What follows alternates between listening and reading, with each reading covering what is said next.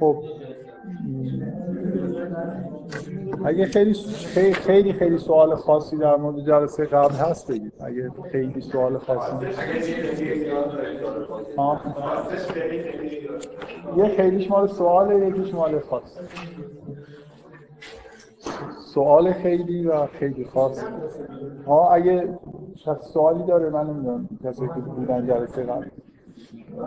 ترجیح میدم که سوال بله؟ چرا؟ حالا اگه سوال خیلی خاصی هست مثلا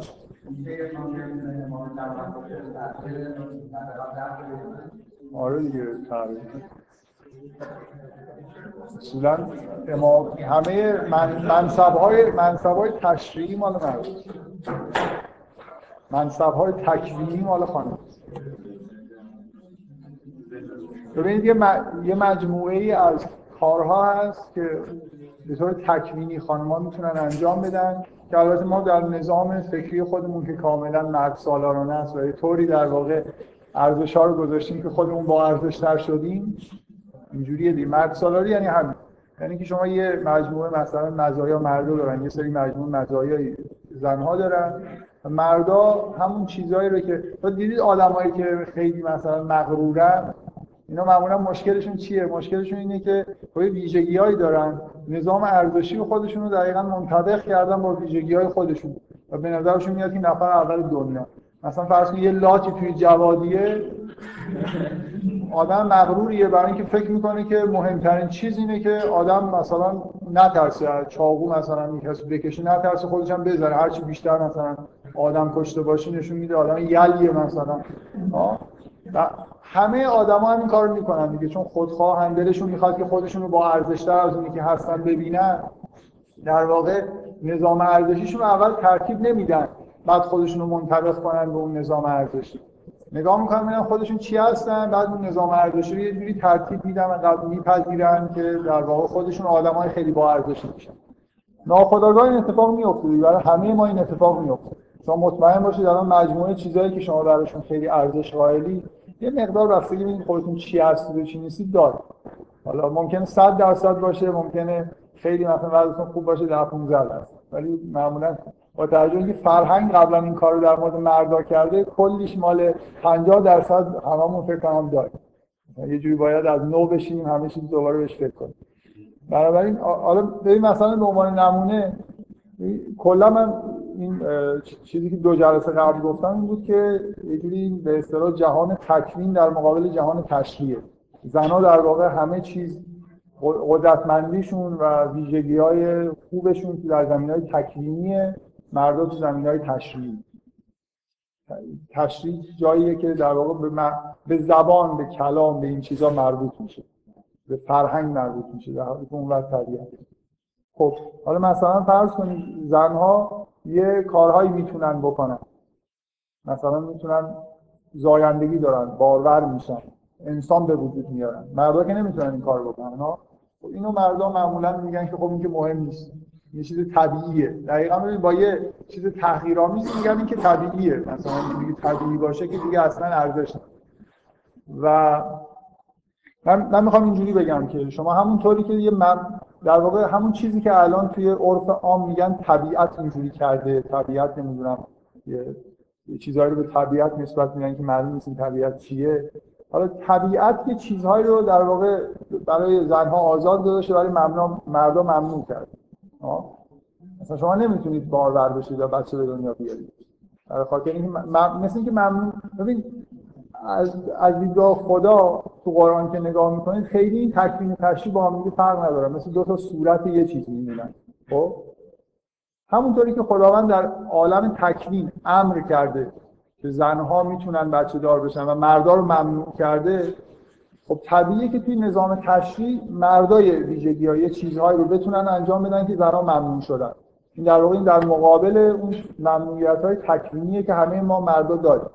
یعنی یه چیزهای خیلی کارهای خیلی با ارزش رو زنها می‌تونن انجام بدن. در واقع به اونا این امر شده به اونا جوازش داده شده به طور تکوینی. این عالم تکوین خیلی با عالم تشریع اون قدری که ما فکر می‌کنیم فرق نداره. مثلا فرض کنید من اون جلسه که صحبت می‌کردم حضرت عیسی کلمه است. یعنی انگاری که یه موجود اصلا جزء شریعت نمی‌دونم جزء کلامه. در حالی که موجودیه که واقعا وجود داره. اینکه خداوند به هم به چیزایی که توی تکوینن کلمه میگه به چیزایی که توی تشریع هستن. زیاد این دوتا عالم از اون زاویه‌ای که خدا نگاه می‌کنه خیلی با هم فرق همه محدودیتایی که شما تو تکوین دارید و خدا وضع کرده جعل کرده. مشابهش چیزایی هم در تشریع جعل کرده. اینکه در واقع برتری های تکوینی که زنها دارن با برتری های تشریعی که مردا دارن یه جوری با هم دیگه بالانس به اصطلاح طبیعی اگه فرض کنید که از نظر تشریعی و قانونی و مثلا اختیارات و یا مثلا توانایی توی هیته فرهنگ زنها به خوبی مردا بودن از اون قسمت تکوین که خب خیلی بهترن. خب جنس برتر می‌شدن دیگه و خیلی بد می‌شد. حالا دیگه یه جوری چیز کنیم دیگه سعی کنیم مساوات به اصطلاح برقرار بشه.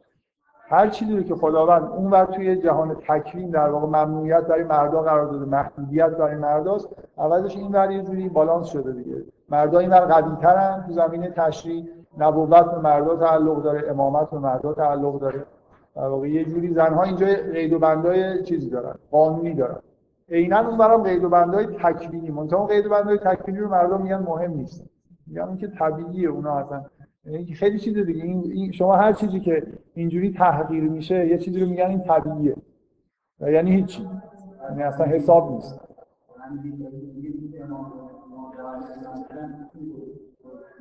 امام جواد منصب تشریعیه دیگه و برای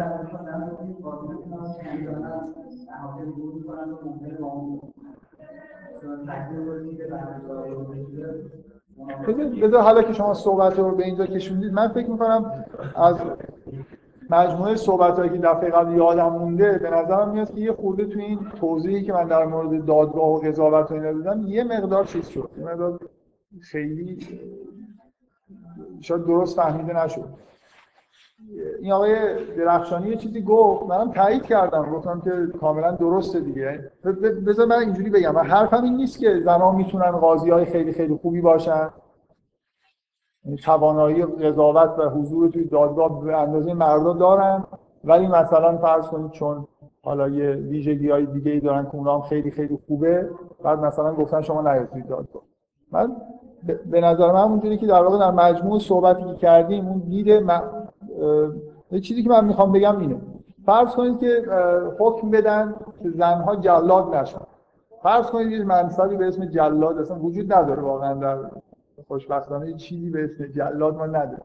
فرض کنید همچین شغل شرعی وجود داشت. آدمی که بعد که احکام صادر می‌شد قرار بود که فقط یه وایسه و مثل بعضی از این فیلم ها که یه چیزی رو سرش بکشه و با تبر خیلی بزرگ بزنه کله مردم رو خب فرض کنید که حالا حکم می اومد از نظر تشریعی می‌گفتن که زنها حق ندارن که جلاد بشن. ممنوع بشن زنها از این جلاد بشن. خب؟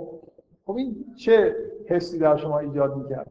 اینکه زنها مثلا چون زورشون کمه گفتن جلاد نشن. یعنی این شغل شغل کثیفیه. یه جوری مثلا یه شغلیه که واقعا جالب نیست و زنها رو معاف کردن از اینکه جلاد بشن. ها؟ من من نمی‌خوام بگم که قضاوت یا مثلا شاه حضور توی دادگاه مثل جلاد بودن.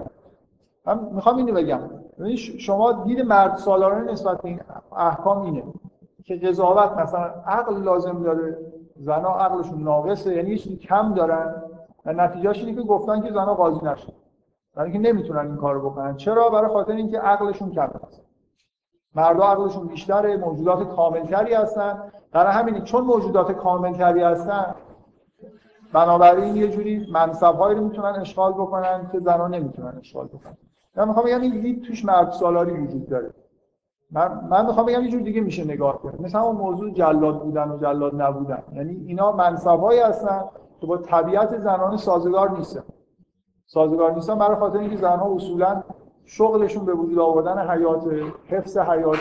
و اصولا خوب نیست در این موقعیتی قرار بگیرن که بر اساس قراردادهای مثلا اجتماعی بخوان حکم قتل یه نفر رو بدن. این با طبیعت زنان سازگار نیست. آسیب می‌بینن. در حالی که مردا خب به هر حال این کارو می‌کنن دیگه. حالا اینکه کار خوبیه یا بدیه کار لازمیه. کسی نمیگه که قضاوت مثل مثلا شغل جلاد بودن نمیشه قضاوت رو حذف کرد. قضاوت شغل لازمه. همه جا باید دادگاه باشه. شهادت باید هر کسی بتونه به شهادت بده.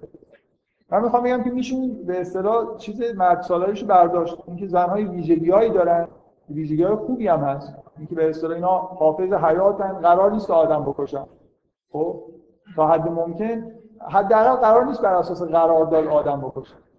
مثلا یه زنی اگه یه نفر بهش حمله بکنه خب می‌تونه از خودش دفاع بکنه. حکم اینه که از خودش دفاع بکنه. ولی اینکه بیاد یه جایی بر اساس قراردادهای اجتماعی مثلا یه جوری حکم قتل یا قصاص یه نفر رو صادر بکنه این یه خورده خشونتی در واقع توش هست که با, زن... با رویه زنان سازگار است این یه طرف ماجرا که در واقع جنبه مثبت برای زنهاست. زنها یه مقدار مثلا به دلایل عاطفی به دلیل شغل تکلیمی که دارن از این مشاغل در واقع معافن از طرف دیگه من انکار نمی کنم قطعا اینجوریه که زنها اگر هم بیان قاضی بشن تو دادگاه قرار بگیرن از دو حال خارج نیست. یا باید زنانگی خودشون بذارن کنار یا اینکه قاضی های خوبی نمیشه خلاصه باید یه جایی قاضی حکم با قصاوت عمل بکنه. یه نفر رو مثلا محکوم بکنه به چند بار اعدام همراه با مثلا چند سال شلاق خب یه زنی که این حکم بده یه چیزی ازش کم میشه. یه چیزی از اون به مثلا ظرافت و اون عواطف زنانش کم میشه دیگه داره موجود زنده رو از بین می‌بره. با طبیعتش سازگار است یا این اتفاق میفته یا اتفاقی که میفته اینه که حکم در واقع اشتباهی میده. یه جوری از زنانگی خودش پیروی می‌کنه. من نمی‌خوام بگم که من نمی‌خوام بگم که زنها هیچ نوع عدم توانایی وجود نداره برای قاضی شدن یا وکیل شدن. می‌تونن تواناییشو به دست بیارن به شرط اینکه یه بخشی در واقع از وجود خودشون تعطیل بکنن. من من می‌خوام بگم که اون, اون حس مرد سالارانه که فوری از هر چیزی که زنها در تشریع ممنون شدن میگن خب اینا کم داشتن مثلا موجودات ناقصی بودن عقلشون کم بوده فلان. بنابراین این منصبا رو اینا نمی‌تونستن اجرا بکنن تواناییشو نداشتن و گذاشتنشون کنار. من, من چیزی که می‌خوام بگم اینه که دیدگاه میشه اصلاح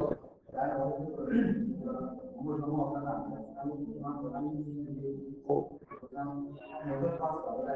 در مورد امامت دارید میگید دیگه. امام امام امام جماعت که به وضوح در واقع یه جوری چیز دیگه. هم به همون دلیلی که نبوت و امامت معنای اصلیش تعلق به مردا داره امامت امام جماعت منصب تشریعیه. اصولا مناصب تشریعی به مردا می‌رسه. در مقابل مناصب تکوینی که به زنا رسیده. آره کلی فرض کنید غیر قرآن کرده فرض که تو دیگه که چیزای پیامبر میفهمیده اینا رو به شما تبدیل به کلام می‌کرده می‌شده حالا کتابای مثلا که پیامبر حرف می‌زنه واسه مردم داره یه سری چیزایی که خوبی که فهم فهمید و تست کرده رو کلام در میاره. من اینجوری گفتم من گفتم که پیغمبرها این کار می‌کنن.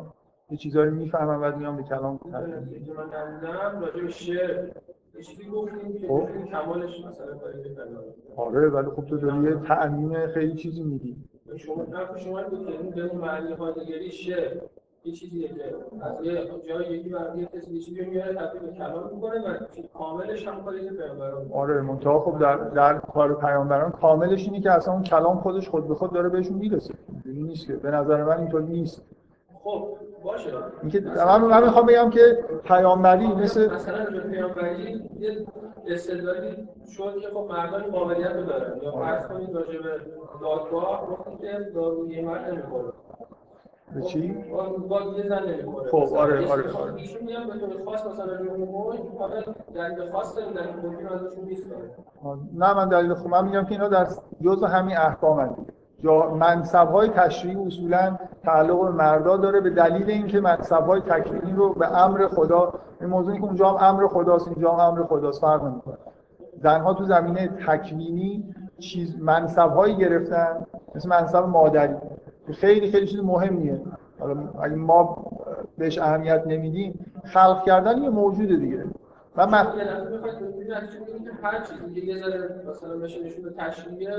اصولا اصولا مردا منصب های تشریعی اصولا مردا اولویت. به دلیل اینکه به دلیل اینکه چیزی در زمینه تکوین براشون کم گذاشته شده. خب؟ یه چیز داشته باشه. چی داشته نه باید دلیلی داشته باشه. یعنی مثلا شما بگید خب مردا الان خدا اینجوری خلقشون کرد حالا که اینجوری خلقشون کرد خب چیزای تشریعی مثل مردم. خب. یه جوری داره میگه خب نه انگار که قبلا یکیش طرف زنا شده خب حتما باید الان پس خدا اینو بده مرد نه نامساوی میشن. اینکه اینکه مرد اینکه مردها بنا به طبیعت خودشون مرد بودن خودشون در حیطه کلام قدرتمندترن. من فکر کنم اصولا آره مثلا نبوت امامت همه مناسب تشریعی یه جوری در یا اختصاص به مردا داره یا اولویت منصب تشریعیه. من نمیگم قرار حرف بزنم مناسب مناسب تشریعی کلام کلام کلام منظور کلام منظور حرف زدن نیست. این کلامو خیلی خیلی کلی به کار می‌برم. تمام در واقع منظورم همه چیزهای مثلا فرض کنید همه چیزهای قرار دادی هر چیزی در حیطه زبان باشه. در مقابل چیزهای طبیعی. اینا همشون در واقع یه جوری مربوط به چیز میشن کلام میشن. مثلا فرض کنید منصبای فقهی اینجور چیزا. معمولا به طور میگم اولویت و مرد فکر می‌کنم منطقی دارم یه چیزی منطقی دارم میگم. می‌خوام بگم که این عالم تکوین تشریع در مقابل هم دیگه زنها تو عالم تکوین به امر خدا مناسبی گرفتن که مردان نگرفتن و در عوضش در قسمت تشریع. تشریع کلام زبان اینا همه چیزهای قراردادی. اینا جاهاییه که مردم در واقع توش اولویت دارن برای برتری دارن واقعا. واقعا مردا توی هیته مثلا کلام یه برتری نسبت به زنها دارن. اگه نداشته باشن که کاملا اکیدا زنها بزرگتر از مردان میشن. برای خاطر اینکه اون وقت برتری. من یه بار دیگه می‌خوام این داستان مریم یه خود دقت بکنم. داستان مریم مهمترین نکتهش اینه که زن حتی بدون وجود مرد انسان خلق می‌کنه. یعنی یه جوری اون مردای در نظام فرهنگی مرد سالار خیلی طبیعیه که قدیما شما اگه مثلا خیلی قبل نگاه کنید قبل از این علم جدید چیزایی نشون میده که اصلا فرزند و مال مرد می‌دونستن. یعنی معتقد بودن که یعنی معتقد بودن که نه مثل کشتزاری چیزی خیلی بدتر از این. یعنی ببینید معتقد بودن که اصلا نطفه نطفه متعلق به مرده زن فقط مثل چیزه مثل توبره بیشتر. کشتزار باز یه کاری انجام میده. واقعا. یعنی مثل یه چیز دیگه مثل یه جایی که این بچه رو مدت توی مثلا کمد بذارن. نه همچون حالت. و بچه رو متعلق به مرد می‌دونستن دیگه. من می‌خوام بگم که از این تمثیل در داستان مریم شما اینو واقعا نتیجه بگیرید که این تقریبا 100 درصد کار زنه. یعنی مرد کاملا یه حالت خیلی فرعی داره که قابل نقش مرد قابل حذفه. نقش زن قابل حذف نیست. یعنی به هر حال ما ببین ما توی تا شما تا جایی که واقعا بخواید عمیق بشید مرد سالاری در خون و در تمام وجود گوشت و خون و استخون ما هست. نه ما هم زن هم یعنی اصلا ما یه جوری مرد سالانه یاد گرفتیم که فکر کنیم دیگه که چیا ارزش داره چیا ارزش نداره. هر چیزی که مردانه تره به مردا توش اولویت دارن اونا با ارزشن. و خب طبیعیه که زن توی فرهنگ مرد سالار احساس پوچی و تحلیل می‌کنه و سعی می‌کنه ادای مردا در یعنی در طول تاریخ این اتفاق تا همین الانی که ما هستیم سیر سعودی داشته دیگه.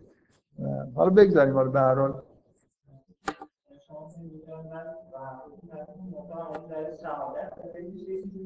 مورد آها خب آره. یه دو تا مرد باشه یه مرد باشه دو تا زن که اگه یکی از زنها فراموش کرد اون یکی بدید آره خب نه نه نه نه باز این داره چیز میشه.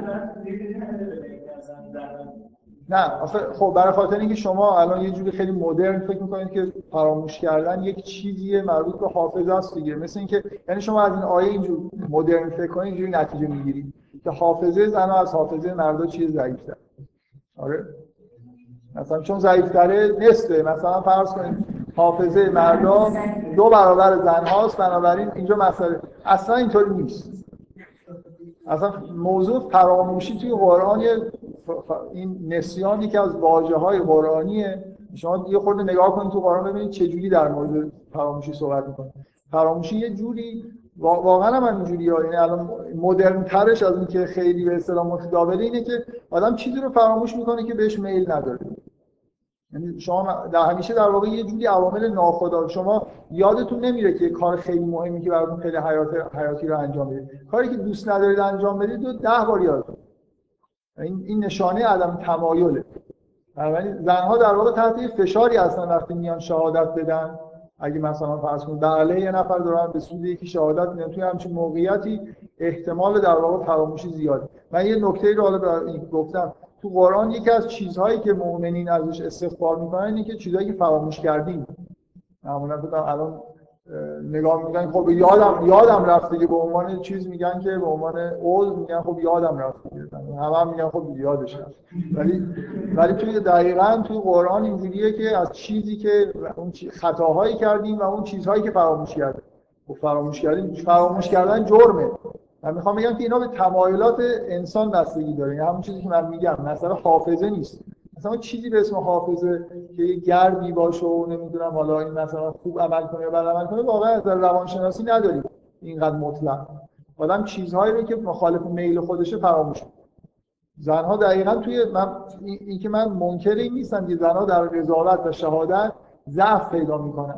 به دلیل اون ویژگی هایی که دارن. برای خاطر اینکه باید با طبیعت خودشون مبارزه کنن یه چیزی برخلاف طبیعت برخلاف میل طبیعی خودشون انجام بدن. بنابراین احتمال فراموشی توی زنها زیاده نه چون حافظهشون کم حافظه اون معنای مدرنش که مربوط اون گرد میشه و اینا خب می‌تونید تست بزنید ببینید زنها مثلا ضعیف‌تر از مرد هستن خیلی جاها زنها به نظر میاد حافظه قوی کرد توی یاد آوردن مثلا خاطرات زنها به نظر میاد قوی از مرد هست من, من جایی ندیدم که مردا رو از نظر حافظه به این معنای مدرنش اولویت بدن. یعنی جایی که عواطف نباشه. من می‌خوام این متن رو بخونم حفظش کنم یا مثلا یه چیزی رو به یاد بیارم که عواطفم باش درگیر نیست. موضوعی که زنها چون عاطفشون درگیر میشه برخلاف طبیعت خودشون دارن یه کاری انجام میدن بنابراین طبیعیه که فراموش می‌کنن اصلا اون آیه مخالف چیزی که من گفتم نیست واقعا. چجوری ولی خب دیگه این فقه اینجوری میگه که دو تا زن در مقابل یه مرد در واقع می‌تونن بیان شهادت به جای یه مرد می‌تونن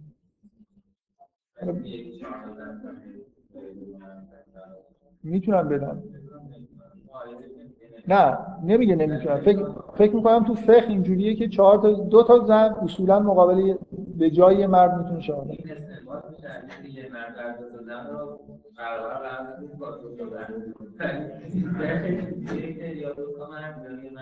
نه من من نمیگم آیه اینو میگه ولی میگم حکم فقهیش فکر می‌کنم اینه. یعنی استنباطی که کردن و به اضافه اینکه از پیغمبر مثلا پرسیدن من نمی‌دونم. من توی مسائل فقهی تا حداقل مقدار ممکن وارد فقه میشم. واقعا نمی‌دونم استنتاجشون چی فکر می‌کنم که حکم فقهی اینه که دو تا زن شهادتش معادله با شهادت یه مرد.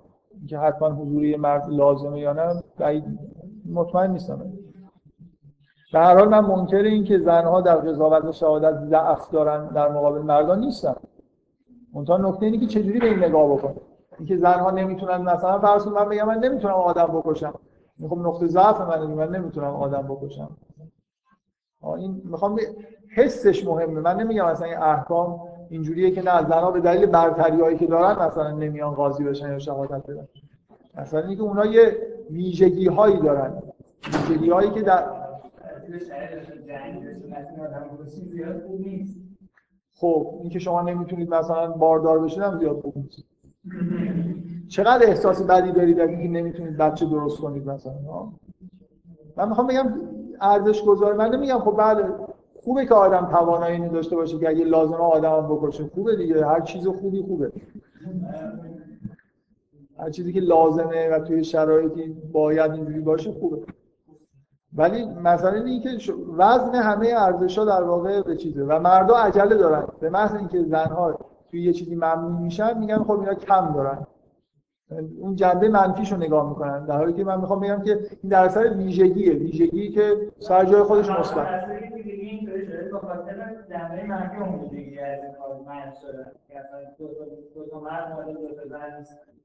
یعنی ویژگی. یعنی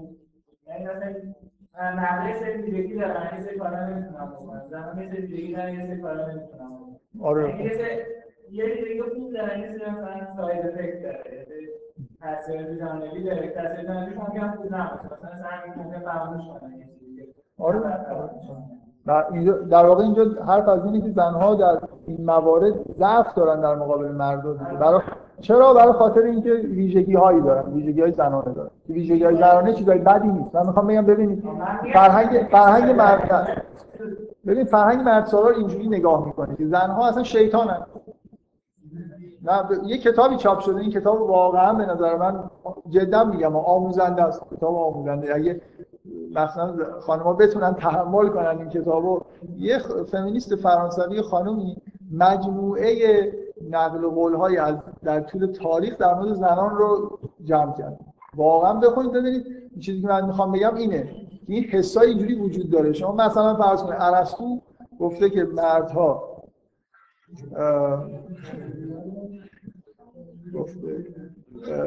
کوتاه مویان بلندندیشن و زنها کوتاه فکران بلندمو کاملا اون کتاب بخونید می‌فهمید منظورم چیه. نسبت به این احکام حس اینجوری وجود داره. نه اینکه زنها یه ویژگی های خوبی دارن که باعث میشه که یه جایی ضعف پیدا کنن. یه ویژگی هایی دارن آره آره. همینه. من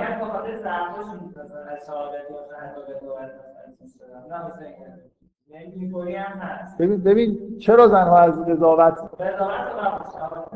زنها ببینید فرق نمی‌کنه. اومدن توی دادگاه. زنها در واقع یه جوری ویژگی هایی دارن. ویژگی هایی که باعث میشه اینا حیات به وجود بیارن و حیات حفظ کنن به طور غریزی. به شدتی همچین غرایزی دارن.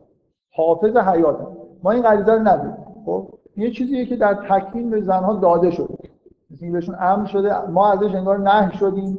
یا چیز دیگه به اصطلاح ممنوع شدیم. خب؟ یه چیزی اونا دارن که ما نداریم و این خیلی چیز با ارزش خب؟ این ویژگی باعث میشه که اینا توی یه زمینه‌ای مثل قضاوت و شهادت ضعف پیدا کنن. نتونن کار درست انجام بدن. من می‌خوام مرد سالاری اینجوری نگاه نمی‌کنه میگه زنها اصلا موجودات شیطانی هستن. شیطان مرتب میاد سراغ اینا تو ذهنشون نقد تصرف می‌کنه. و چون اینا موجودات از شیطانی بهشون میگن حیوانی بهشون میگن مرد سالاری اینجوری نگاه می‌کنه که اینا اصلا موجودات ناقص بی خودی هستن.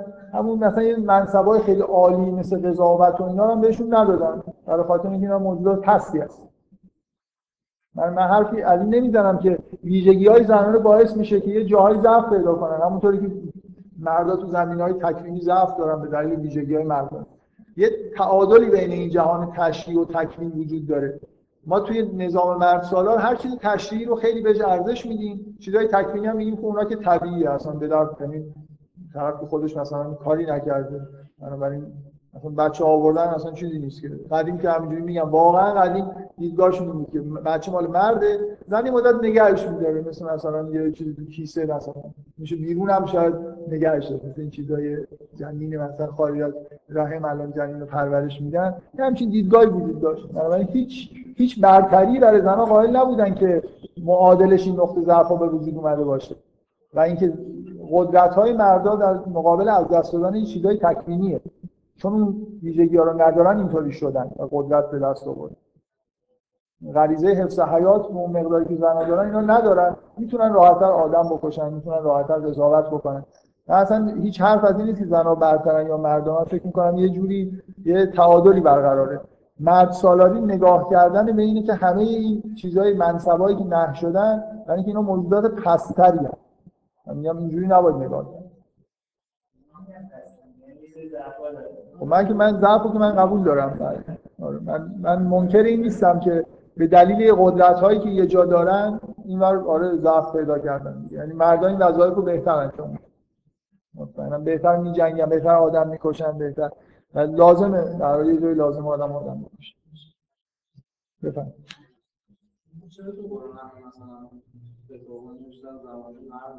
آره خب بازم کلام دیگه.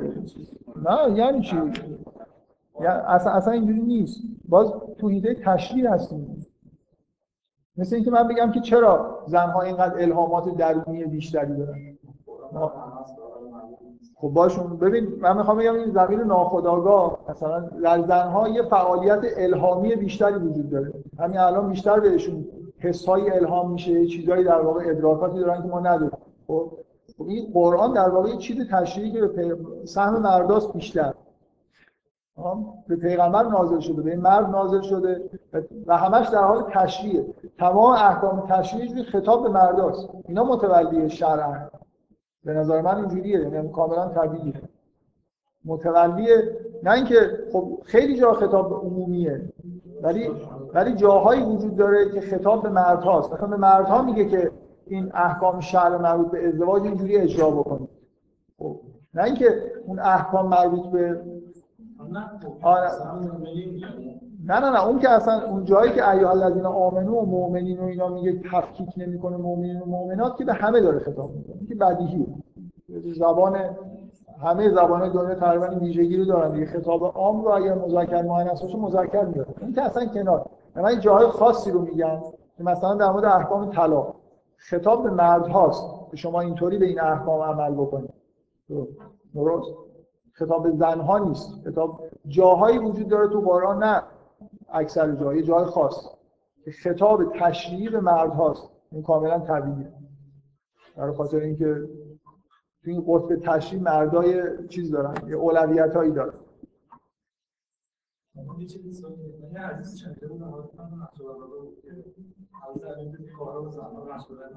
آره من نمی‌دونم. بله، توی نهج البلاغه یکی از قسمت های اون آخر به اصطلاح کلمات قصار اینه که چیز زنها بدترین چیزها هستن و لا بد منها ولی چاره ای نیست. اصلا من نهج البلاغه ممکنه چیز باشه خیلی کتاب جالبی باشه ولی اصلا می‌دونید دیگه سندیتش به هر حال اونقدر قوی نیست که شما بخواید حالا خودتون ناراحت بکنید که برید ببینید حالا اینو واقعا هست نیست. به هر حال من این بحث رو فکر کنم اینجوری به اصطلاح به اصطلاح معروف درز بگیریم. مثل این چیزیه که پاره شده باشه همینجور داره یه چیزی درز بگیریم.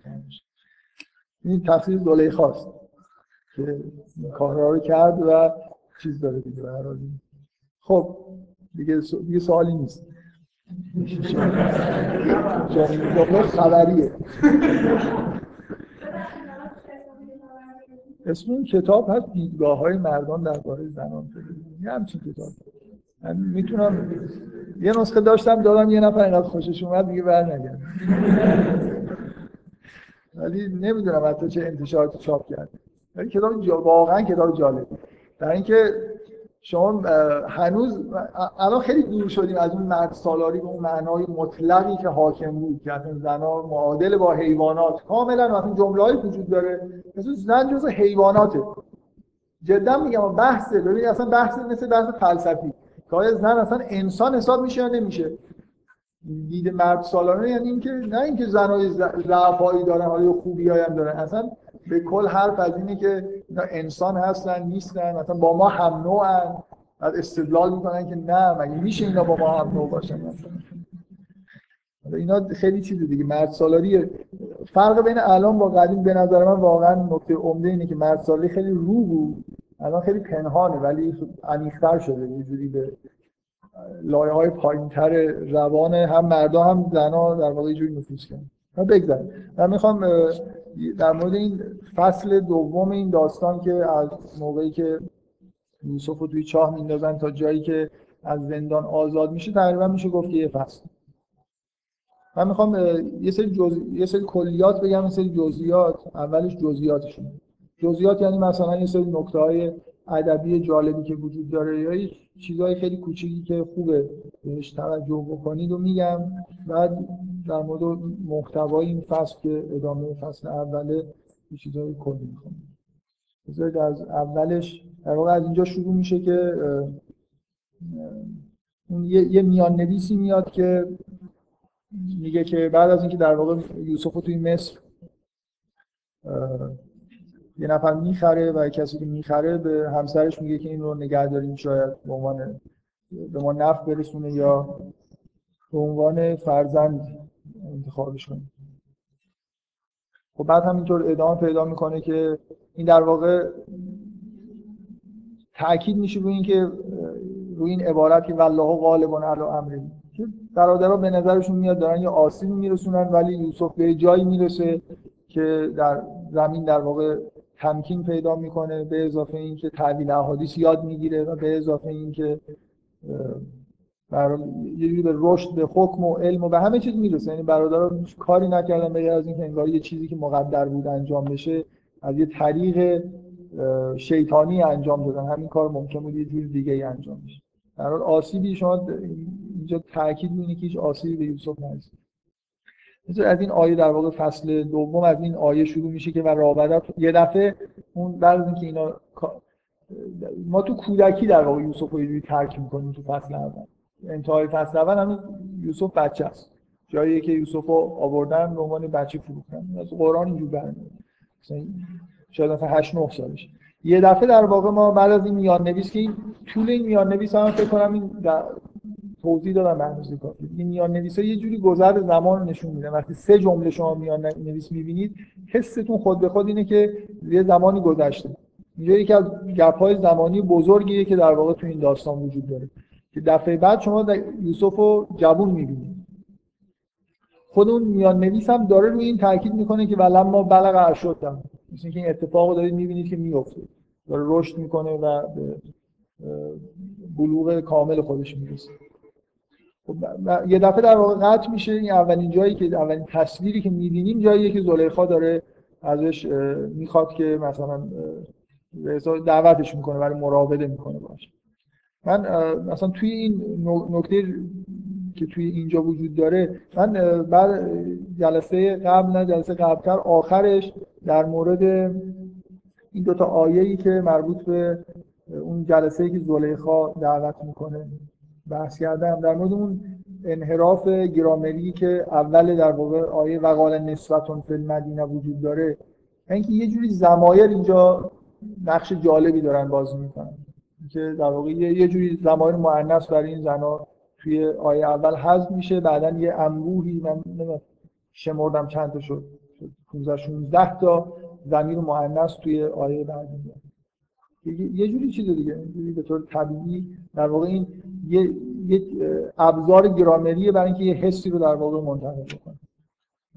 اینکه این زنها از اون در واقع تحت تاثیر نظام مردانه بودن تو اون جلسه دوباره شیفت پیدا می‌کنن به سمت همون طبیعت اصلی خودش. باز من در مورد زمایر این ابتدای این آیه و راودت خلتی و فی بیته ها خب یه نفسی یه چیزی وجود داره اینجا. هر کسی مثلا این آیه رو بخونه شاید نظر آدم جلب بکنه که شش تا زمین وجود داره پشت سر هم بین مؤنث و مذکر در واقع. مثلا و راودت مؤنث هو مذکره و راودت حلتی هو فی بیتها نفسه. مراوده است دیگه. یه جوری این تصویر بین زلیخا و یوسف به سرعت رفت و برگشت زمایر جمله واقعا جمله خیلی کوتاهه ولی 6 تا ضمیر یک در میان بین مزا... در واقع زلیخا و یوسف. یه جوری تصویر کردن این حس در واقع مراوده است. شما مثلا اگه بخواید یه نفر اینو کارگردانی بکنه باید حداقل اینجا سه چهار تا پنج تا کات بین تصویر زلیخا و یوسف بزنید با سرعت زیاد. یعنی این از این تکنیکایی که الان تو سینما ازش استفاده می‌کنه خب بذارید من چیزایی که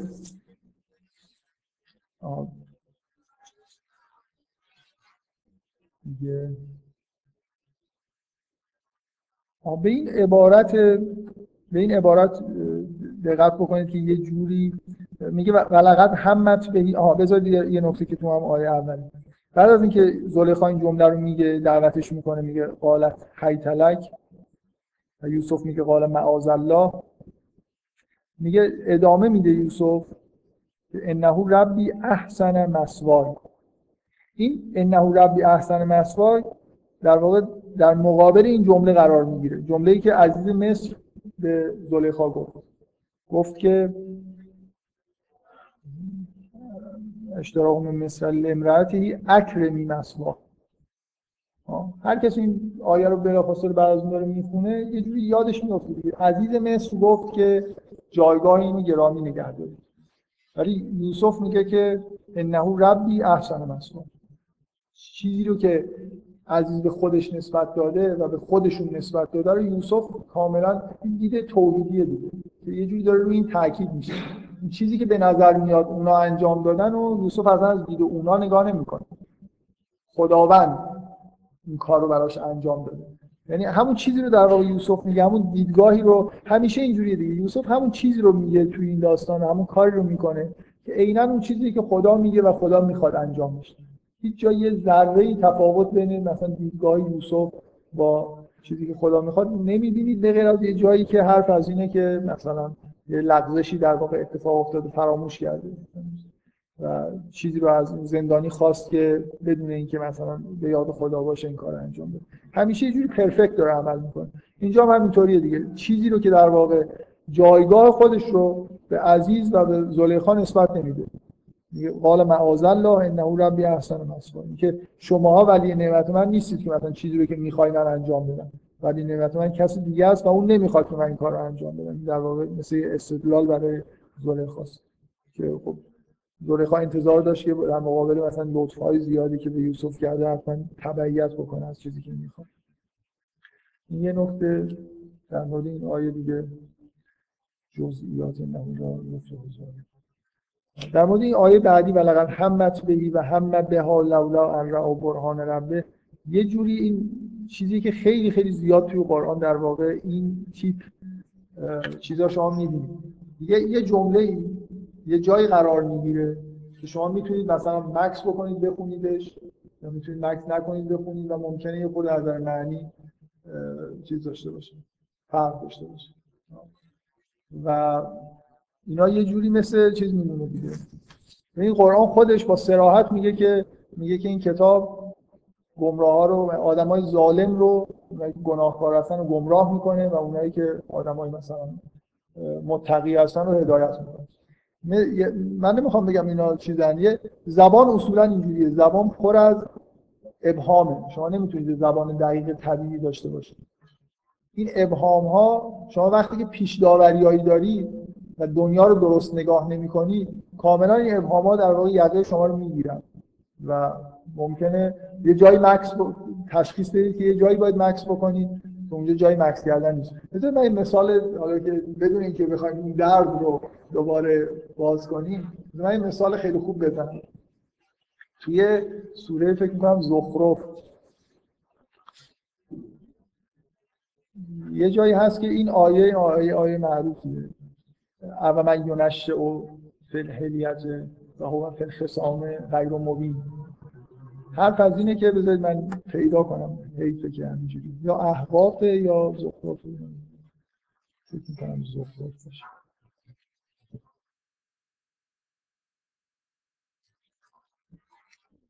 حرف در مورد چیزه؟ در مورد باز مسئله مردان و زنان و میگه که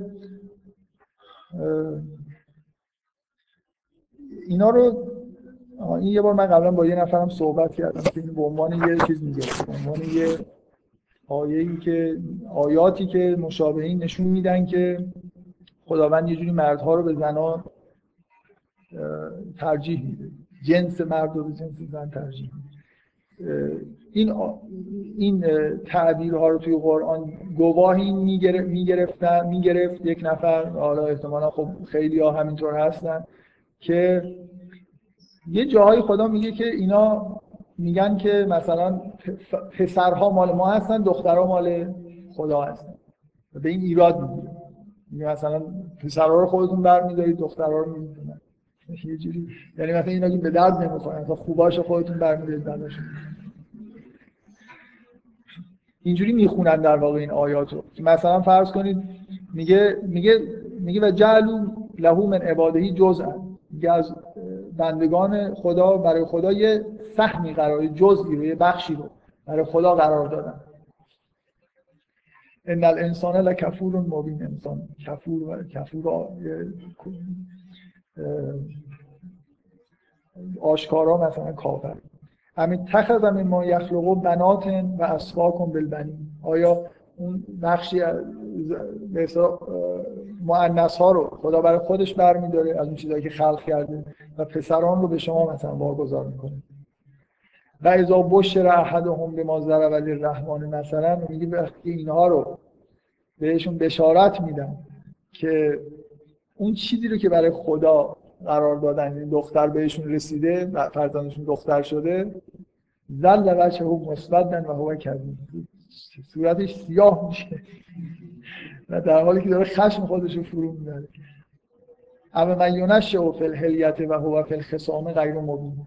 آیا اون کسی که در دیورالات پرورش پیدا می‌کنه و در خصام یعنی مثلا در مباحثه و در مجادله غیر مبین. یعنی خوب مثلا این کار انجام نمیده نمی‌تونه. از پس به اصطلاح خصام بر نمیاد این خیلی نمی‌خوام بگم اقلیت شاید شاید حتی اکثریت. این جمله رو اولا یونش و فی الهلیت و هو فی الخصام غیر مبین رو ادامه آیه قبل می‌کنه. یعنی کلام خدا می‌دونه. یعنی میگه که اینا وقتی که امتخل میگه خدا میگه مثلا اینایی که ما خلق می‌کنیم مثلا اونا خودمون برمیداریم بنین رو میدیم به شما. بعد میگه که ولی خودشون اینایی که این حرفو می‌زنن وقتی که بهشون خبر میدن که دختر دار شدن چهرهشون سیاه میشه. از شدت خشم. بعد این جمله رو کی داره میگه؟ اونا دارن میگن. اول من یونش و یعنی اون که عصبانی شده و بهش بشارت داده شده که فرزندش دختره داره این حرفو می‌زنه. حرف تحقیرآمیزیه در مورد زنها.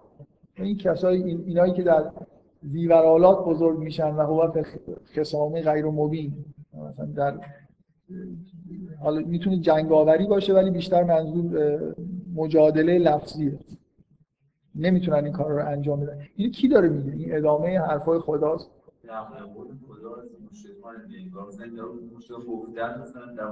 آره آره این نظر این نظر اعراب جاهلی در مورد زن هاست. یه نظر تحقیرآمیز که اینا اینا که توی مثلا زیورالات بزرگ میشن و نمی‌تونن خوب مثلا بحث بکنن. این در واقع ادامه اون آیه است که اینا صورتشون سیاه میشه. ولی من فکر می‌کنم آمار بگیرید اکثریت این رو به عنوان یه جمله‌ای که خداوند در حق زنها گفته می‌گیرن. واقعا فکر کنم اکثریت با کسایی باشه که میگن که این جمله در شأن زنهاست و خداوند گفته.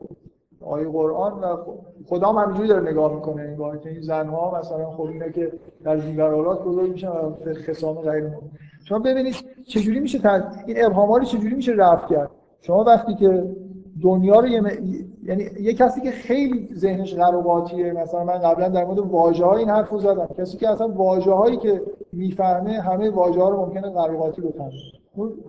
فهمیدن یه واژه یعنی پیدا کردن reference ش که به چه چیزی داره ارجاع میده بستگی به دنیای درونی داره که من برای خودم ساختم. هر چقدر که این دنیا نزدیکتر به اون جهان فطری باشه واژه رو بهتر می‌فهمم می‌دونم اینا به چی دارن ارجاع میدن. ایمان به چی داره ارجاع میده؟ اسلام به چی داره ارجاع میده؟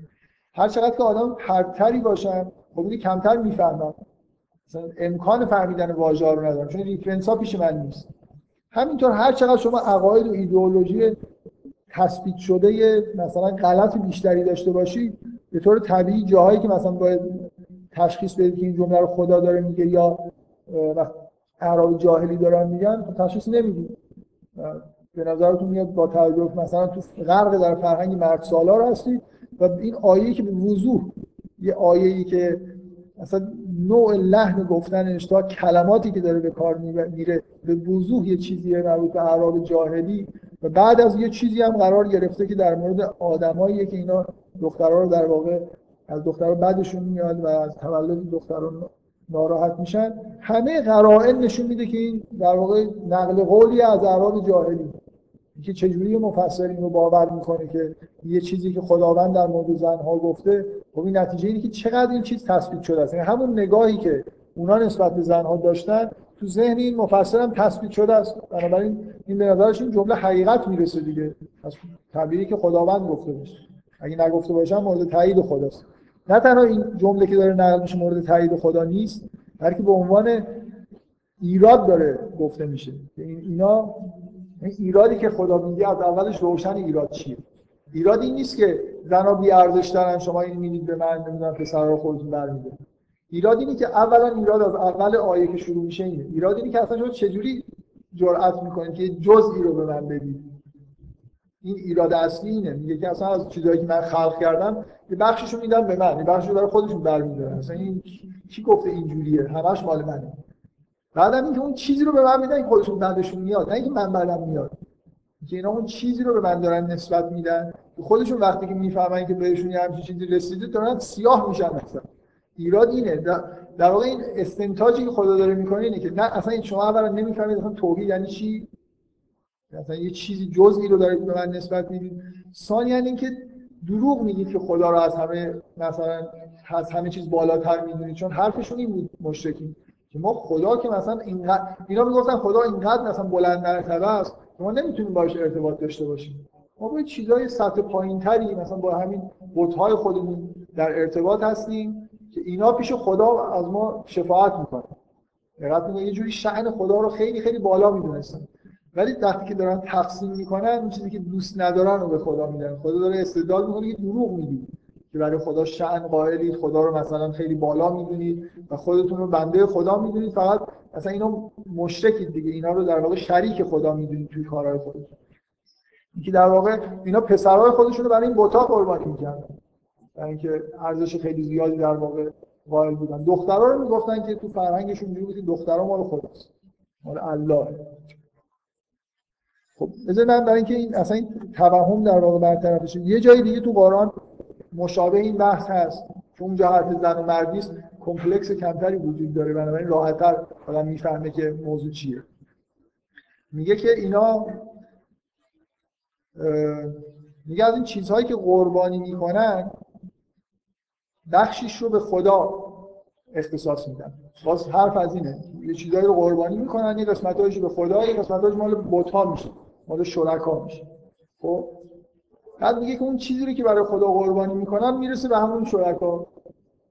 اون چیزی که مال شرکا هم هست مال شرکا اینجا که خدا که این چیزی سهم بر نمیداره که اونا در واقع اونها رو پای بوتا قربانی می‌کنن این چیزی که برای خدا هم قربانی شده همون مصرفی رو پیدا می‌کنه که اون چیزی که برای بوتا قربانی کردن. مثلا خونشون نمی‌دونم اونجا بریزن یا مثلا به آدمایی که اونجا جمع شدن برای بوتا اختصاصا نمی‌دونم چی کار می‌کردن.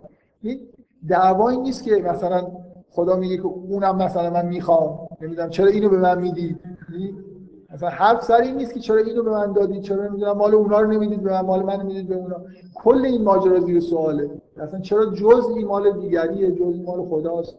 و اینکه چرا اون چیزی رو که در واقع خودتون بدتون میاد به من می‌دید و اون چیزی رو که نشون نشانه بی احترامیه در واقع. اعتراض اینه که این بی حرمتیه که در مثل جدل در واقع مجادله است. شما از یه طرف میگید که خدا رو اصلا بالاتر می‌دونید بعد در این حال خودتون تو فرهنگتون دخترها رو خیلی پست می‌دونید. چجوریه که این چیزی رو که از پسرها هستن می‌دونید و به خدا می‌دونید؟ استدلال قویه دیگه.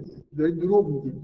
چیزی که تو فرهنگتون هست و واقعیت داره که از دخترها متنفری از طرف دیگه میگه که مثلا نه اونجایی که حرف قربانی کردنه میگه که نه ما پسرها رو مال ماست و مثلا مال بوت هاست و دخترها مال خداست و اونجا پنهان می‌کنید که اینجا دارید در واقع یه جوری مطابق فرهنگ خودتون شأن خدا رو پایین میارید بنابراین این آیه من به عنوان نمونه گفتم. وقتی یه نفر ذهنیتش مطلقا مثلا مرد سالار باشه اون آیه رو می‌خونه و همینطوری که خیلی از مفسرین اشتباه کردن در که حتی ترتیب آیات رو نگاه کنید به وضوح این آیه یه جوری برمیگرده به اون کارها و اون در واقع عکس که اعراب دارن نشون میدن. الفاظش هم الفاظ چیپ و چیزی که اصلا در از خداوند شما یک چیزایی مثل هل ایراده مثلا اول من یونش و فل هلیه در دیورالات بزرگ میشن. مثلا چیزه. مثلا خدا بیاد همچین حرفی بزنه در مورد کسی به عنوان مثلا بزرگ شدن در هلیه جزء چیزه مثلا صفات منفی که خداوند در قرآن ذکر کرده. نرید مثلا در هلیه بزرگ میشه مفسرین کیا مثلا مفسرین بزرگ کیا من نمی‌دونم. نمی‌دونم کیا اشتباه ولی می‌دونم که خیلی اشتباه ولی میشه چیز کرد دیگه؟ الان واقعا میشه این آیه رو تو همه تفسیرهای حداقل شیعه تو سیدی جامع همه رو نگاه کنید ببین آمار بگید چند درصد اینجوری گفتن چند درصد اینجوری شاید من اشتباه می‌کنم مثلا تو می‌کنم اکثریت. واقعا بد نیست من شاید نرفتم این کار بکنم. ولی اگه نفر خوب یه نفر این کار بکنه. همین سیدی جامع رو یه نفر نگاه کنه. چند تا از این تفاصیلی که اونجا هست این آیه رو اینجوری در واقع به خداوند نسبت دادن چند درصد به ممکنه من کاملا آماری که تو ذهنم هست اشتباه. من از یه نفر شنیدم. ممکنه خیلی با چیز به اصطلاح با تحقیق ناقص این حرف زده باشه. خب بفهمید شما میگید که کسی که گمراه هم یه جوری باید فکری دارن وقتی گمراه تر میشن. آره. خب گمراه تر میشن منتها خب دیگه ببینید ببینید یه, عاملی هست که باعث هدایت میشون هم تقواست. یه بخش عمده از تقوا همینه. که من وقتی که دارم قرآن می‌خونم بایاسای خودم خود ضعیف. وقتی که این لفظ بیشتر به نظر می‌رسه که اینجوریه من نیام بایاس خودم رو تحمیل بکنم. ولی اگه شما واقعا با تقوا تقوا به این معنی تو قرآن رو با تقوا بخونید. خود بترسید از بایاسای خودتون. هر چیزی که تو ذهنتون هست به نظرتون جالب می‌رسه خوب می‌رسه رو تحمیل نکنید. خب هدایت قرآن به همون نسبت بهتون می‌رسه. اینجوری نیست که خب یه نفر گمراه قرآن می‌خونه بدتر میشه. یکی هم که هدایت شده از قرآن می‌خونه فقط هدایت. نه آدم ممکنه کاملا گمراه باشه. صادقانه قرآن بخونه توی قرآن خوندنش تقوا رو رعایت کنه. همین تقوا توی برخورد کردن با این کتاب. یعنی اگه من این آیه رو الان می‌خونم بنا به ادبیات. به وضوح به نظر میاد که این ادامه آیه قبله نیام بایاس خودم رو چیز کنم. اینجا تحمیل بکنم بگم این مثلا یه آیه در شأن زنها و اینو سند بگیرم که خب دیگه ببینید خداوندم در مورد زمان نظر خودش گفت. خلاص هی نگفت مثلا انگار تمام جونی که خلاصه دیگه یه جایی گفت. اینا اینجوری هم. مگه یاداری خیلی ساده با این موضوع برخورد بکنه؟ شاید از بهتری پیدا بکنه. ولی خب وقتی کتاب قرار هدایت کننده باشه و این مشکلاتی که وجود داره مشکلات عمومی همه آدمای مفسر یا کلا خیلی از طبقات تاریخ بوده بهتر نبوده که یه قاله اینجا بیامورد نه نه نه نه موقع به این وضوح نبوده که همه اشتباه نه نه اصلا قرار نیست آخه این کتاب کتاب قرار نیست واضح باشه. همه هر چقدر واضحش بکنی یه چیزایی میمونه که به اصطلاح چیستن ببین ببین خوبه که چالش داره. که یه جاهایی شما باید تصمیم بگیرید. الان من اینو به این مناسبت گفتم. میگه ولقد همت بهی و هم به ها لولا ان را برهان ربی. خلاصه یوسف هم تمایل به زلیخا پیدا کرد و این تصمیم میگه ولقد همت بهی. زلیخا جلو اومد و آهنگ یوسف کرد و هم به ها. و اونم آهنگ زلیخا کرد. لولا ان را برهان ربی. اگر برهان رب خودشون ندیده بود. خب چه نتیجه میشه اون؟ همه ها در ادامه همت بهی یه جوری به نظر میاد که خب اون اومد اینم اومد. ولی اینجوری نیست. در این ادامه یعنی مطلقا ادبی نگاه بکنید اینجوری باید بخونید. فقط همت بهی و هم به ها لولا و و اگر برهان رب نبود اونم این کار می‌کرد. نکرد. خب دیگه اینجا باز مفسرینی هستن که گفتن که کرد.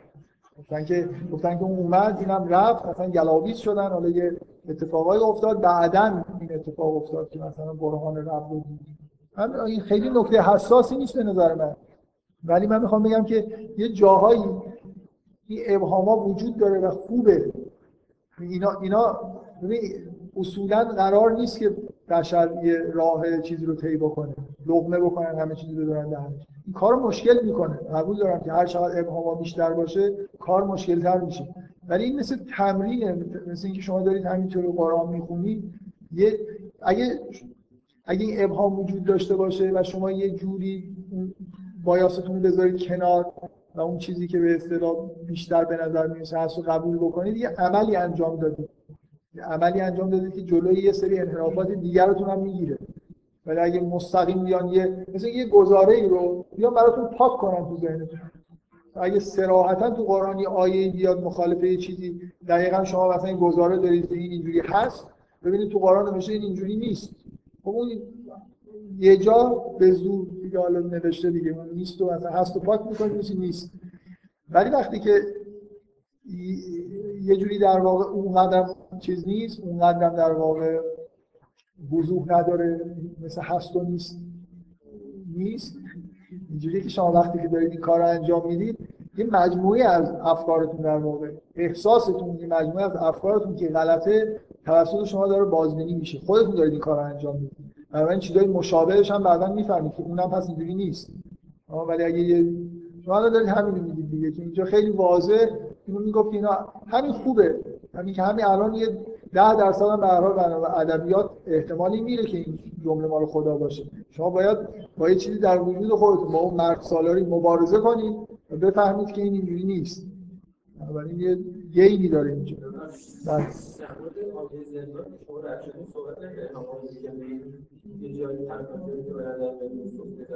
خب هنوز دارم جزئیات رو دارم من یه سری کلیات گفتم.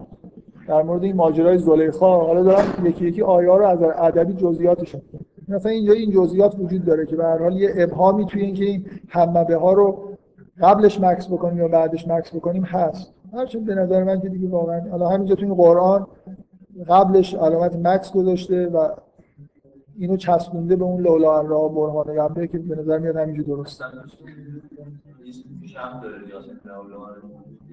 آره. نه حالا به هر حال دیگه مفسرینی هستن که گفتن که این همه ها نشون میده که یوسف هم تمایلی پیدا کرده کاری کرد. مثلا اینجوری اون نزدیک اومد اینم نزدیک رفت و بعد مثلا نمیگن که بعد برهان رب رو دید و کنار کشید. اینجوری اینجوری می‌بینن. خب بذارید حالا یه, یه نکته دیگه که تو این آیه هست. نکته بعد.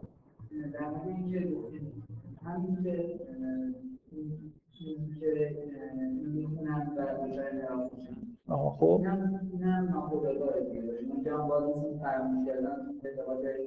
آره. اصلا. اینکه چیزای عمدیه نمی‌دونم غیر عمدیه. خطاهای غیر عمدی هم حسابن حالا ممکنه نوع تاثیرش کمتر ولی خب به شما به دلیلی خطا می‌کنید دیگه. چرا چرا یکی دیگه خطا نمی‌کنه؟ چرا اون یک کسی دیگه فراموش نمی‌کنه؟ فراموشی نتیجه کم اهمیت دادن کسی نمازشو فراموش می‌کنه خب. فردا یادش میاد که دیروز نماز نخوند این نشون میده که یه چیزی به هر اهمیت نمیده دیگه خب بذارید باز این این عبارت یه چیز یه نکته ای توش هست. اینکه میگه کذالک من نمی‌خوام توجیه بکنم که این نکته یعنی چی و یه جوری مثل اینکه در بعد از این ماجرا میگه کذالک لنصر فنه سو اول فحشا نمیگه یوسف رو از بدی و فحشا دور کردیم. فحشا و بدی رو از یوسف دور کردیم. یه جوری بعضی از مفسرین میگن که این یه جوری تاکید بیشتر مثل دیگه ریشه کن شده. اصلا سو و فحشا از این آدم دور شد. انصرا یعنی مثل اینکه این با این کار مقاومتی که اینجا انجام داد انگار در حول خودش یه حاشیه امنیت هم ایجاد کرده. اصلا دیگه سو, سو و فحشا در نزدیکی اینم نیستن. یه جوری به نظر میاد یه حس تاکید حداقل اینجا وجود داره. به جای اینکه حرف از این باشه که یوسف دیگه مثلا عمل سو انجام نمیده یا از سو دوری کرده حرف از اینه که سو یه جوری از یوسف دور شده. مثل اینکه جای فاعل و مفعول عوض شد.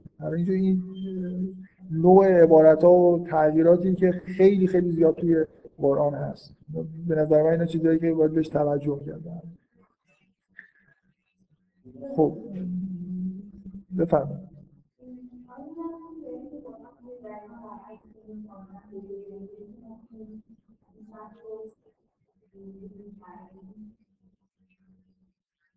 فکر می‌کنم یه جایی اینجوری هست که مثلا در مورد فکر می‌کنم. حداقل یه جا فکر می‌کنم. بذارید پیدا کنم.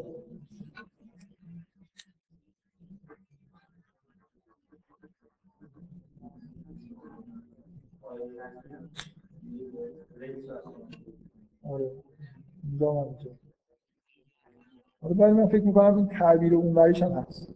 مثل که اگه نباشه خب مثلا یه خود چیز که همیشه اینجوری داره میاد. ولی فکر می‌کنم جایی وجود و بذارید می‌رسه به اینجا که یوسف و زلیخا به سمت در میدون و پیراهنش رو پاره می‌کنه. اینجا یه نکته های باز ادبی ریز و درشت و چیزهای خالص هست. بذار من اول اینجوری بگم. قبول دارید که خیلی خیلی کلا داستان یوسف خیلی خیلی با ایجاز داره روایت میشه. زندگی با پرشای خیلی بزرگ با گفت نگفتن خیلی خیلی چیزها که شما خودتون باید بفهمید. من این واقعا جای سوال کردن دیگه. چرا اینقدر این ماجرا اینجا طول می‌کشه؟ این مال این یه تیکه. نه ماجرای زلیخا خیلی سریع داره روایت میشه. گفت این گفت نه. بعدم این اتفاق افتاد. حالا یه نفر اومده می‌خواد شهادت بده. چقدر طول می‌کشه که این مرتب. ببینید ببینید من, من می‌خوام بگم این روایت میشه اینجوری گفت که اینا به سمت در دویدن و زلیخا پیراهن یوسف رو حتی اونجا اونجا داره تاکید میشه. اونجا داره میگه که و حتی ببینید بذار من خلاصه ترین شکل رو بگم ببینید چقدر میشه خلاصه تر بود. که اینا به سمت در دویدن و زلیخا پیراهن یوسف پاره کرد خب. بعد اون کسی که می‌خواد شهادت بده کافی شهادت بده. بگه که مثلا یه کسی شهادت داد که ببینید پیراهن یوسف از چه سمت پاره شد. همه می‌فهمن یعنی چی دیگه. یعنی که اگه از جلو پاره کرده خودش پاره کرده اصلا هیچ لازم نیست که اینقدر این تکرار بشه که میگه زلیخا از پشت پشت سر پاره کرد. بعد این میاد شهادت میده. میگه که نگاه کنید اگر از پشت سر پاره کرده کار زلیخاست اون راست میگه این. اگر از جلو پاره شده کار یوسف اون دروغ میگه این راست. من می‌خوام بگم چرا این شه قسمتی که این شهادت داره انجام میشه طولانیه. برخلاف سبک متداول قصه قرآن این به اصطلاح اینو از نظر ادبی میگن اتناب در مقابل ایجاد. بعضی جاها خوبه از نظر ادبی شما یه چیزی رو کش بدید. چه خوبی داره اینجا؟ مثلا چه خوبی هایی داره که اینجا اینقدر این شهادت این آدم طولانی میشه؟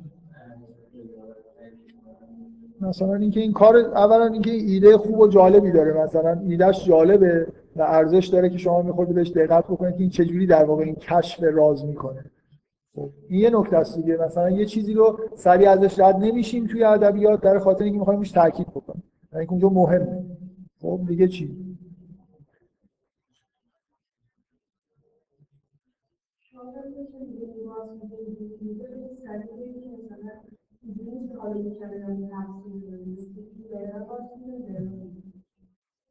خب اینم باز بدون طول کشیدن میشه این تاکید کرد مثلا من می‌خوام بگم این جمله ها رو نگاه کنید.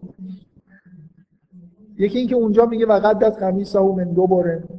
یه بار گفته. بنابراین حداقل اونجا که معلوم بود مثلا دیگه لازم.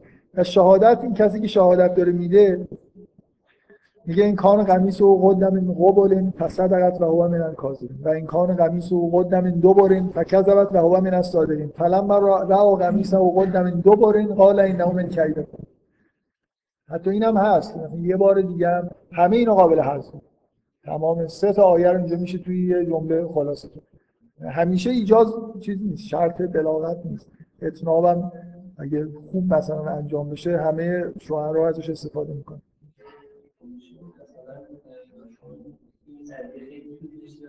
کاملا مشخص مثلا.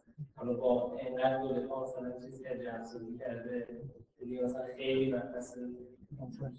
این این نکته مهمه. یه مسئله لیت اینجا وجود داره. بلافاصله این اتفاق نیفتاده. میگه زمانی یوسف در تعلیق گذرونده. تا اینکه یه نفر پیدا شده و این راه حل نشون داده. اینکه یوسف متهم شده به یه چیزی که نمی‌تونست از خودش دفاع کنه. مثل اینکه مثل اینکه آدم بخواد بگه لحظه خیلی سختی گذشت. شاید یه روز دو روز شاید چند روز.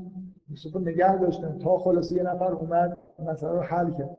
که این زمان کش اومده اینجا. یه مسئله مسئله دیگه یه مسئله که همون چیز هست. ببینید اینکه کلا وقتی شما یه رو طول می‌دید تاکید می‌کنید روی اهمیت واقعا بدونی که هیچ شکی باشه یعنی آدم نظرش بیشتر به این قضاوت داره جلب میشه.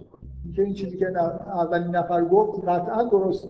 یعنی یکی از خاصیت های اتناب اینه که روی اون مسئله اون وزن پیدا می‌کنه. به دلیل حجمی که پیدا می‌کنه حجم با وزن چیزه. وزن حجمی همه چیز اگه مساوی باشه یه جوری واقعا وقتی که چیزی رو طول می‌دید با جزئیات می‌دید وزن توجه آدم جلب می‌کنید قطعا هست. اینجا اینجا روی این قضاوت داره تاکید میشه که هوشمندانه بوده و جالب بوده. مثلا خوبه که خود بهش فکر بکنید یه نکته که به نظر من من چون به ریتم خیلی علاقه‌مندم رو همه فهمیدن. همیشه یه یه نکته اولی که میگم در مورد ریتم اینجا زمان داره در واقع کند می‌زنه. با اینکه معلوم نیست چقدر طول کشیده و یه حسی از این که یوسف تو شرایط خیلی بدیه و انگار در انتظاریه تا اینکه مثلا حل بشه اینجا واقعا بود من نکته اولم اینه که اینجا ریتم در واقع یه جوری به شدت کند میشه. بعد از اینکه این ماجرا به سرعت اتفاق میفته همونطوری که از روانی شما اگه تو همچین شرایطی باشید گذر زمان رو درک نمی کنید ولی اون لحظه های بعد از این ماجرا عمدن خیلی خیلی کند داره یعنی که اتفاقی نمیفته میشه با واقعا میشه با یه جمله همه اون سه چهار تا آیه رو گفت. نکته نکته دیگه که من قبلا گفتم اینه که اینجا روی قمیس داره تاکید میشه. شاید اگه این چهار بار تکرار این ماجرا و تکرار این کلمه قمیص پشت سر هم نبود شاید اون وزنی که این پیراهن قراره تو این داستان پیدا بکنه پیدا نمی‌کنه. من می‌خوام ببین من یه چیزی بگم این نکته که یه نفر با هنر کلا آشنا نباشه. مثلا انتظار داره که در جواب اینکه چرا اینجا مثلا فرض کنید این هنرمند این کار رو کرد. چرا این جمله رو گفته؟ چرا اینجا اینجوری کارگردانی کرد؟ یه چیزی بشنوه به نظر من واقعا ویژگی اثر هنری خوب اینه که همه چیز چند تا کار کردن اقل داشته باشه. معمولا مثلا شما وقتی فیلم دارید نگاه می‌کنید تو این صحنه این صحنه رو مثلا تو این فیلم گذاشتن برای اینکه ما مثلا فلان چیزی فقط بفهمیم. همین یک یک بعدی باشه یعنی یک کارکرد داشته باشه صحنه ضعیفه. اصلا یک یک کاری که توی داستان و سینما می‌کنن.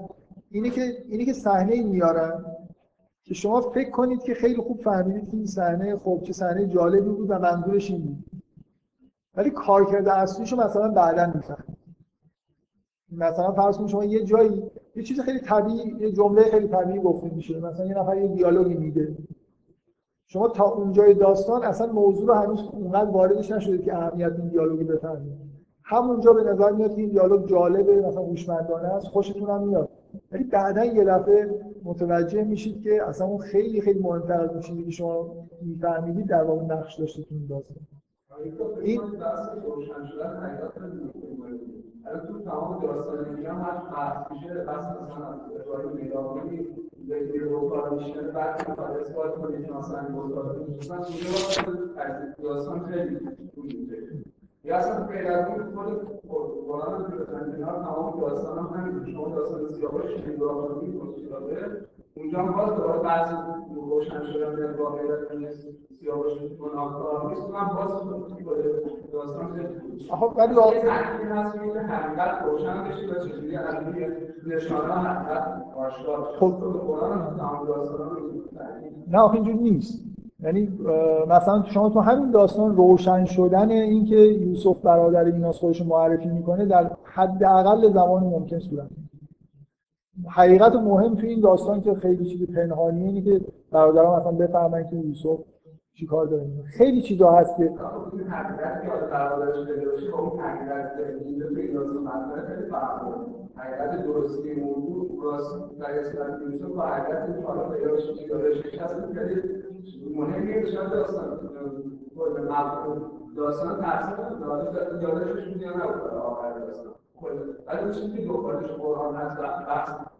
روشن شدن حقیقت هست. این کامل چیز مهمتری است تو تمام داستان ها مرد به بحث این بحث کامل توضیح میدم و شاید یه تحقیق داریم باشه که شما چیزی از این خب اینکه من ببینید من هیچ بحثی توی اینکه همون نکته اولی که گفتن درسته ندارم. که هر وقتی که شما از اتناب استفاده بکنید بدون اینکه دست خودتون باشه رو محتوا تاکید می‌کنید برای اینکه وزن دارید.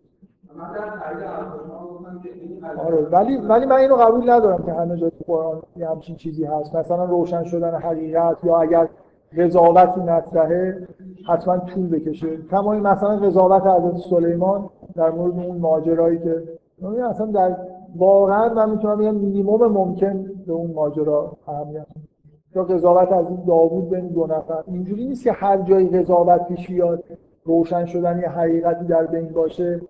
اینو وزنش رو زیاد بکنه. اینجا به نظر من مسئله اینه که کاری که این آدم می‌کنه خیلی آموزنده است. یعنی جالبه که فکر بکنید به غیر از اینکه این مسئله پیراهن یوسف مرتب تو این داستان.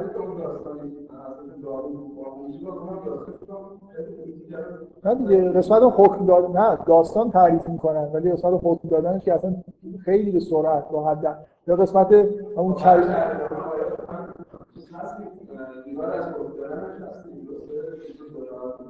ولی آره آره.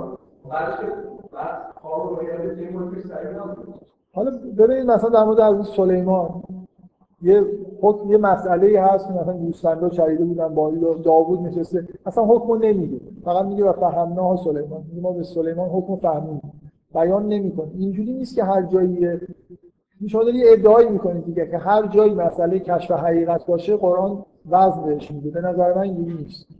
باید یه جوری حالا سرچ کرد.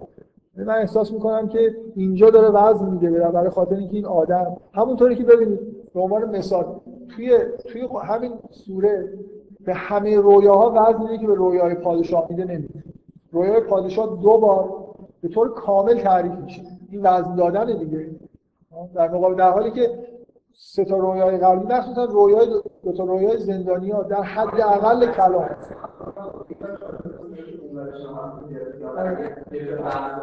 آره من من به نظرم همیشه این در واقع شگرد کلی برای بیان قضاوت نیست. ولی اینجا در مورد این آدم و این قضاوتی کرده تاکید وجود داره. مثل اینکه چیز آموزنده ای توش وجود داره. من می‌خوام سعی کنم به چیزی که من می آموزم و بهتون بگم که چه چیز جالبی اینجا هست. من نمی‌خوام موضوعی که می‌خواد مثلا ورزش می‌خواد بگه این موضوع اهمیت داره حتما ورزش بشه مثلا اعتراضش رو پیدا ولی می‌خوام ببینم که این داستان یه چیزی که خیلی یادش تاکید میشه. اما مسئله کلی که الان قبل از اینکه شروع کنیم داستان رو ما خیلی تاکید کردیم که کسی که می‌تونه گمراه نشه با خوندن قرآن که طرف حقیقی حقیقتی رو می‌بینه اون حقیقت رو به خاطر هیچ برداشتی که داره یا قضاوت قبلی که داره انکار نکنه خودش رو پس اون حقیقت. خب این مثلا یه بار تو قرآن مثلا یه آیه میاد که مثلا سوره بقره میگه مثلا قرار در رسول هم قابل بار رو در محمد یه بار هم مثلا چندین موقع اونجوری میاد ولی حس می‌کنم این داستان هم مثلا شاید به صورت تنسیقی موضوع اومده. اینجا می‌خواد که این حقیقت کاملا برای همه روشن شد که مثلا یوسف گناهکار نبوده. یعنی این خود خود یوسف می‌دونست من من گناهکار نیستم خدا هم می‌دونست این گناهکار نبوده. همین واقعا برای رسول شدن یه آدم کافیه. ولی برای اون افراد بعدی که اطرافش بودن چی چه اتفاقی افتاد؟ کاملا روشن شد که یوسف گناهکار نبوده اینجا. اینجا. اینجا اینجا نه ولی یوسف برای خاطر این ننداخت خب نه اون یوسف خودش قبول کرد. که من من برم زندان. نه یوسف برای خاطر جریانایی که بعدا پیش اومد و دیگه تو قرآن خیلی ذکر نشده انداختن بعد از اون جلسه که زلیخا گرفت و تهدیدش کرد اتفاقایی پیش اومد که ما دیگه اونها رو نمی‌شناسیم. نه خب بعد از اون جلسه آیا واقعا همه اومدن این موضوع رو یعنی موقعی مثلا حس این موضوع درسته ولی چون به نفعش این قبول آیا واقعا همه اونها اومدن گفتن ما قبول کردیم اشتباه کردیم مثلا این کار کارمون اشتباهی بود تموم شد مثلا ماجرا رفت همه چیز خوبی بود تموم شد اتفاق افتاد. منم همونجا من می‌خوام بگم من دارم توجیه می‌کنم که چرا اینجا طولانیه. خب؟ من فکر نمی کنم مثلا طولانی بودن خیلی این حس رو در واقع که برای همه روشن شده برسونه. شاید قاطعانه و سریع گفتن بیشتر این حس رو برسونه. من می‌خوام بگم اون چیزی که شما میگی هست ولی همونجا بعد از اون جریان اتفاق افتاد به سراحت میگه. اینا فهمیدن ولی انداختنش این چیزی که می‌خوای بگی تو قرآن در واقع به سراحت ذکر شد. به نظرم نمیاد طولانی بودن توجیهش طولانی بودن از نظر من این مسئله ریتمه که خیلی خوب جالبه. من هر جایی که ریتم کند و تون میشه خب خوشم میاد من حتما بهش اشاره می‌کنم. تاکید روی قمیسه اینا جزئیاته و یکی اینکه وزن دادن به این ماجراست. مثل اینکه یه تکنیک خیلی مهم قضاوت در واقع دارید یاد می‌گیریم اینجا. اینکه شما ش... تکنیکی اینجا داریم یاد می‌گیریم اینه. شما وقتی که دو نفر اومدن دو تا ادعا کردن مثل دو تا تئوری دارید. در مورد دو تا تئوری دارید فکر می‌کنید. کدومش درسته؟ همه جوانه با مثل اینکه اونو یه دور تو ذهن خودتون مرور کنید. ببینید خب این میگه که اینجوری شد. خب معمولا این کاری که ما نمی‌کنیم.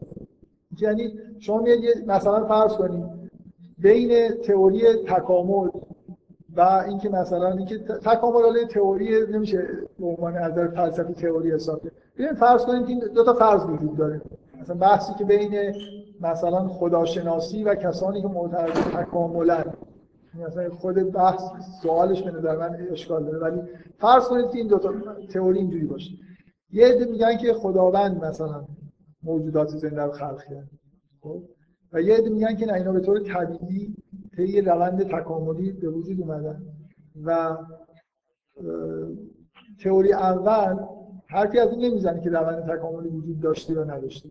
یه جوری معتقده که مثلا این روند تکاملی طرح ریزی شده برای اینکه انسان به وجود درست؟ در حالی که قبلیه در واقع یه جوری اینکه تصور کسایی که تکامل توی طبیعت معتقدن اینکه اصولا طبیعت رو به تکامل بنابراین مثلا فرض کنید موجودات پیچیده تری مثل موجودات زنده رو می‌سازه اینا هی پیچیده تر میشن. خب بعد به طور طبیعی موجودی مثل انسان هم به وجود میاد این شاخه های تکامل همینجور در همه زمینات توی طبیعت داره پیش میره. بنابراین لزومی نداره که می‌خوان توجیه کنن که چجوری یه موجود هوشمندی مثل انسان به وجود اومده. خب این جریان طبیعیه. مثلا جزء ذات مثلا ماده است. فرض کنیم بشه همچین حرفی زد که مثلا هی پیچیده‌تر میشه و چیزهای متکامل به وجود میاد. خب؟ چجوری میشه قضاوت کرد؟ بیاید قشنگ واقعا فکر کنید. یه دور تاریخ رو معمولا این کار آدم انجام نمیده. یه دور بیاید همونجور بنا به فرضیه تکامل همه چیز رو تصور کنید. سعی کنید مثلا داستان درست کنید که آره بعد اینجوری شد اینجوری شد اینجوری شد. بعد یه جایی بعد اون یکی داستان رو برای خودتون تعریف کنید. یه جایی این دوتا ممکنه با هم اختلاف پیدا یعنی اگر اونجوری درست باشه که مثلا یه طرح و ایده منجر به وجود انسان وجود داشته باشه بعدا اینکه چجوری خداوند اینو اجرا کرده خب مثلا با ژنها با تکامل با همه این چیزهایی که توی زیست شناسی هست. خب لزومی نداره من معتقد باشم که خدا مثلا یکی یکی حیونا رو ساخته چیده و بعد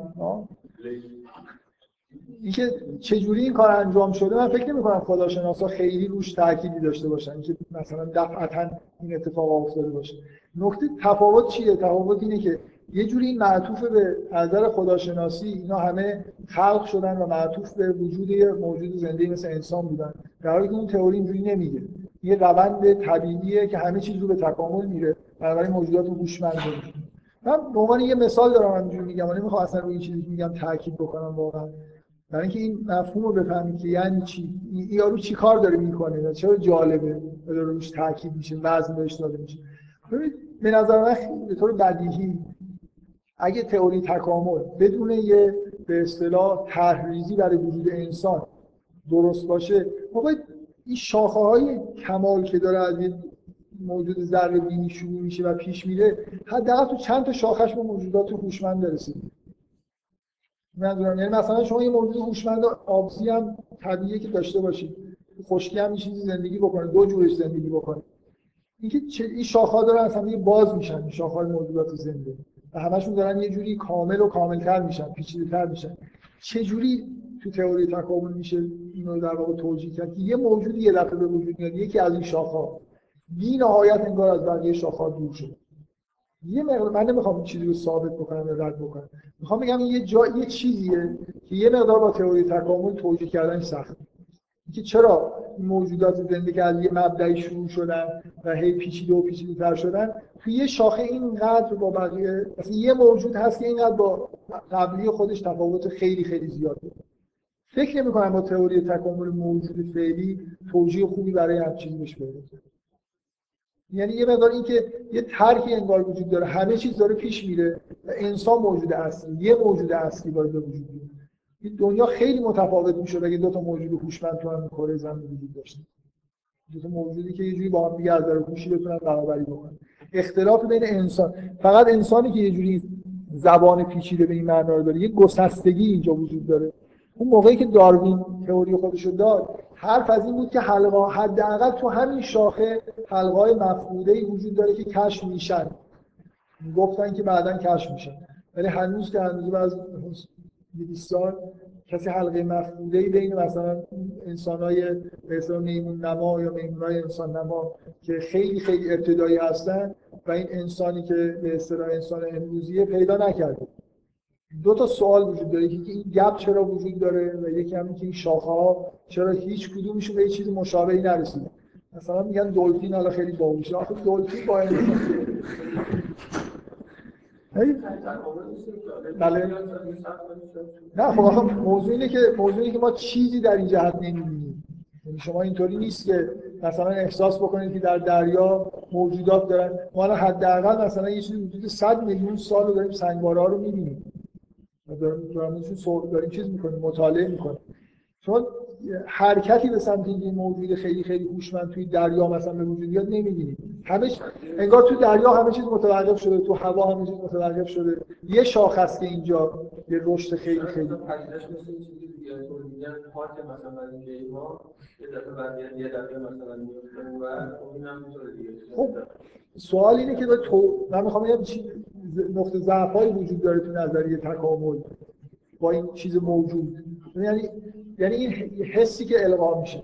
که جهان مثلا اولا اینکه حرف کاملا بی‌معنیه. یعنی شما شما مثلا نمی‌تونید جهان رو از اون حالت ابتداییش که توصیف می‌کنن که سری ذرات متفرقی هستن که اصلا هیچ از هم دیگه خبر ندارن. اصولا یه حس کمالگرایی در جهان وجود داره و این خاصیت ماده است با وجود اینکه ماده مجموعه از ذراته این اصلا معنی نداره. خود این فکر کنید. ماده مجموعی از ذرات هر ذره هم خبری ظاهرا از بیرون خودش نداره. یعنی چی که اینا مثلا یه جوری به سمت تکامل میرن؟ ما ما شواهدی نداریم که یه جوری مثلا فرض کنیم به ذرات بنیادی برسیم و یه چیزی که نشون بده که این مثلا سیستم ها رو به تکامل دارن و در همه شواهد فیزیکی در واقع نشان دهنده اینن که در جهت ازدیاد آنتروپی همه چیز داره انجام میشه. بنابراین اینکه اصلا یه جوری حس کمال در ماده وجود داشته باشه از نظر فیزیکی توجیهی نداره. خب؟ به فرض اینکه وجود داشته باشن به نظر من الان توجیه خوبی وجود نداره. اینکه چرا شا... یه شاخه اینقدر با فاصله خیلی زیاد نسبت به شاخه‌های دیگه من نسبت به قبل از خود این موجود در واقع جهش اتفاق افتاد. خب مثلا می‌خواد از گیم تئوری است من نمی‌خوام بگم تحقیقات نباید ادامه پیدا کنه بگیم که خب پس اینجا یه چیز غیبی بوده. من می‌خوام بگم که تئوری تکامل با وضعیت موجودش یه چیزهای توجیه نشده. داره و اصولا شما دو تا تئوری رو کنار هم دیگه می‌ذاری خوبه که تا تهش اینا رو بررسی کنید. یعنی فرضیات اینو بگیرید. ببینید جهانی که مثلا با این فرضیات به طور طبیعی به وجود میاد چه شکلی باید باشه؟ اون یکی فرض یه جایی با هم اختلاف دارن. خلاص دو تا فرض متفاوت. به یه جایی می‌رسن که تفاوت آشکار بشه پیدا کاری که این آدم داره می‌کنه اینه. پیش خودش یه بار نشسته فرض که صحنه رو تجسم کرده که یوسف اومده این کار کرده و یه جایی اختلاف پیدا کرده که اگر یوسف این کار کرده باشه باید از جلو پیرنشو پاره کنه. اگر اون این کار کرده باشه داستان اون اینه که من فرار کردم و اون از پشت پیرن من پاره کرد میشه با این در واقع با یه جایی ایفکت کرد که این تئوری داره بهتر عمل می‌کنه. به نظر من خب جالبه دیگه. یه روش قضاوت کلی بین دو تا تئوریه در واقع. من اینکه چرا وزن زیادی پیدا کرده مثلا شاید به دلیل اینه که قضاوت خیلی هوشمندانه و جالبیه و روش کلی و بزرگ خوبی رو داره به کار می‌گیره. ولی اون مسئله ریتم و تکرار و تمیز و اون چیزهای عددی به نظر من کاملا سر جای خودش هست. بفرمایید.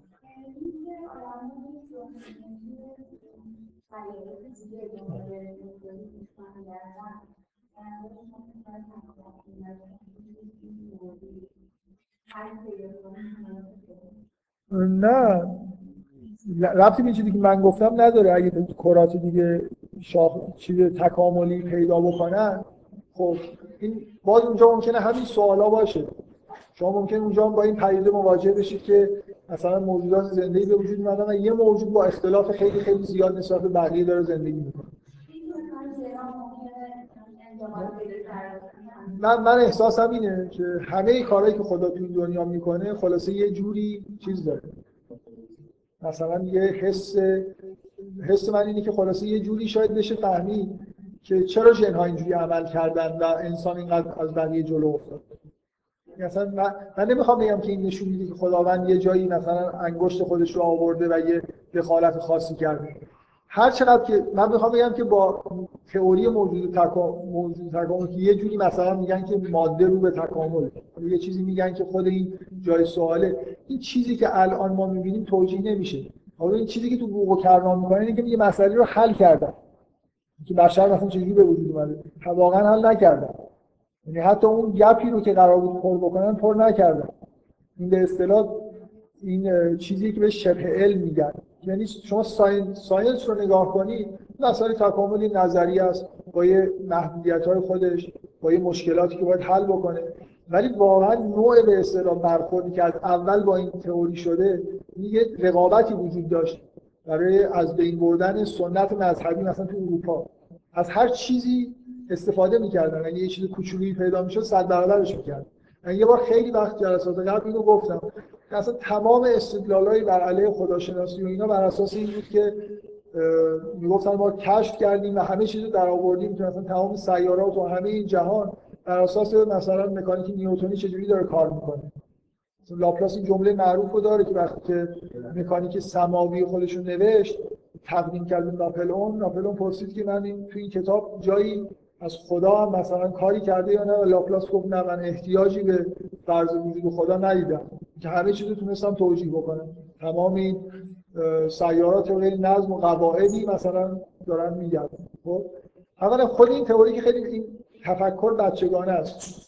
از طرف چه خداپرستا چه مخالفینشون که وجود خدا باید اینجوری دیتکت بشه که یه جایی هیچ توجیهی ما نداشته باشیم اون انگشت و نخندید. نیوتن رسما توی کتاب مکانیک خودش تو کتاب اصول اصولش اینو نوشته. یعنی یه جایی مثلا فرض کنیم در مورد مدار عطارد میگه این دیگه کار خودست این که چیزی که نمی‌تونه با تئوری خودش توجیه کنه مدار عطارد نیست چیز دیگه است. رسما اونجا نوشته که این دیگه یه چیز الهیه مثلا با تئوریا توجیه نمیشه. یه همچین تصوراتی وجود داشت. و هی پیش می‌رفتن میدن نه مثلا انگشت خدا جایی مثلا پیدا نشد. و اینو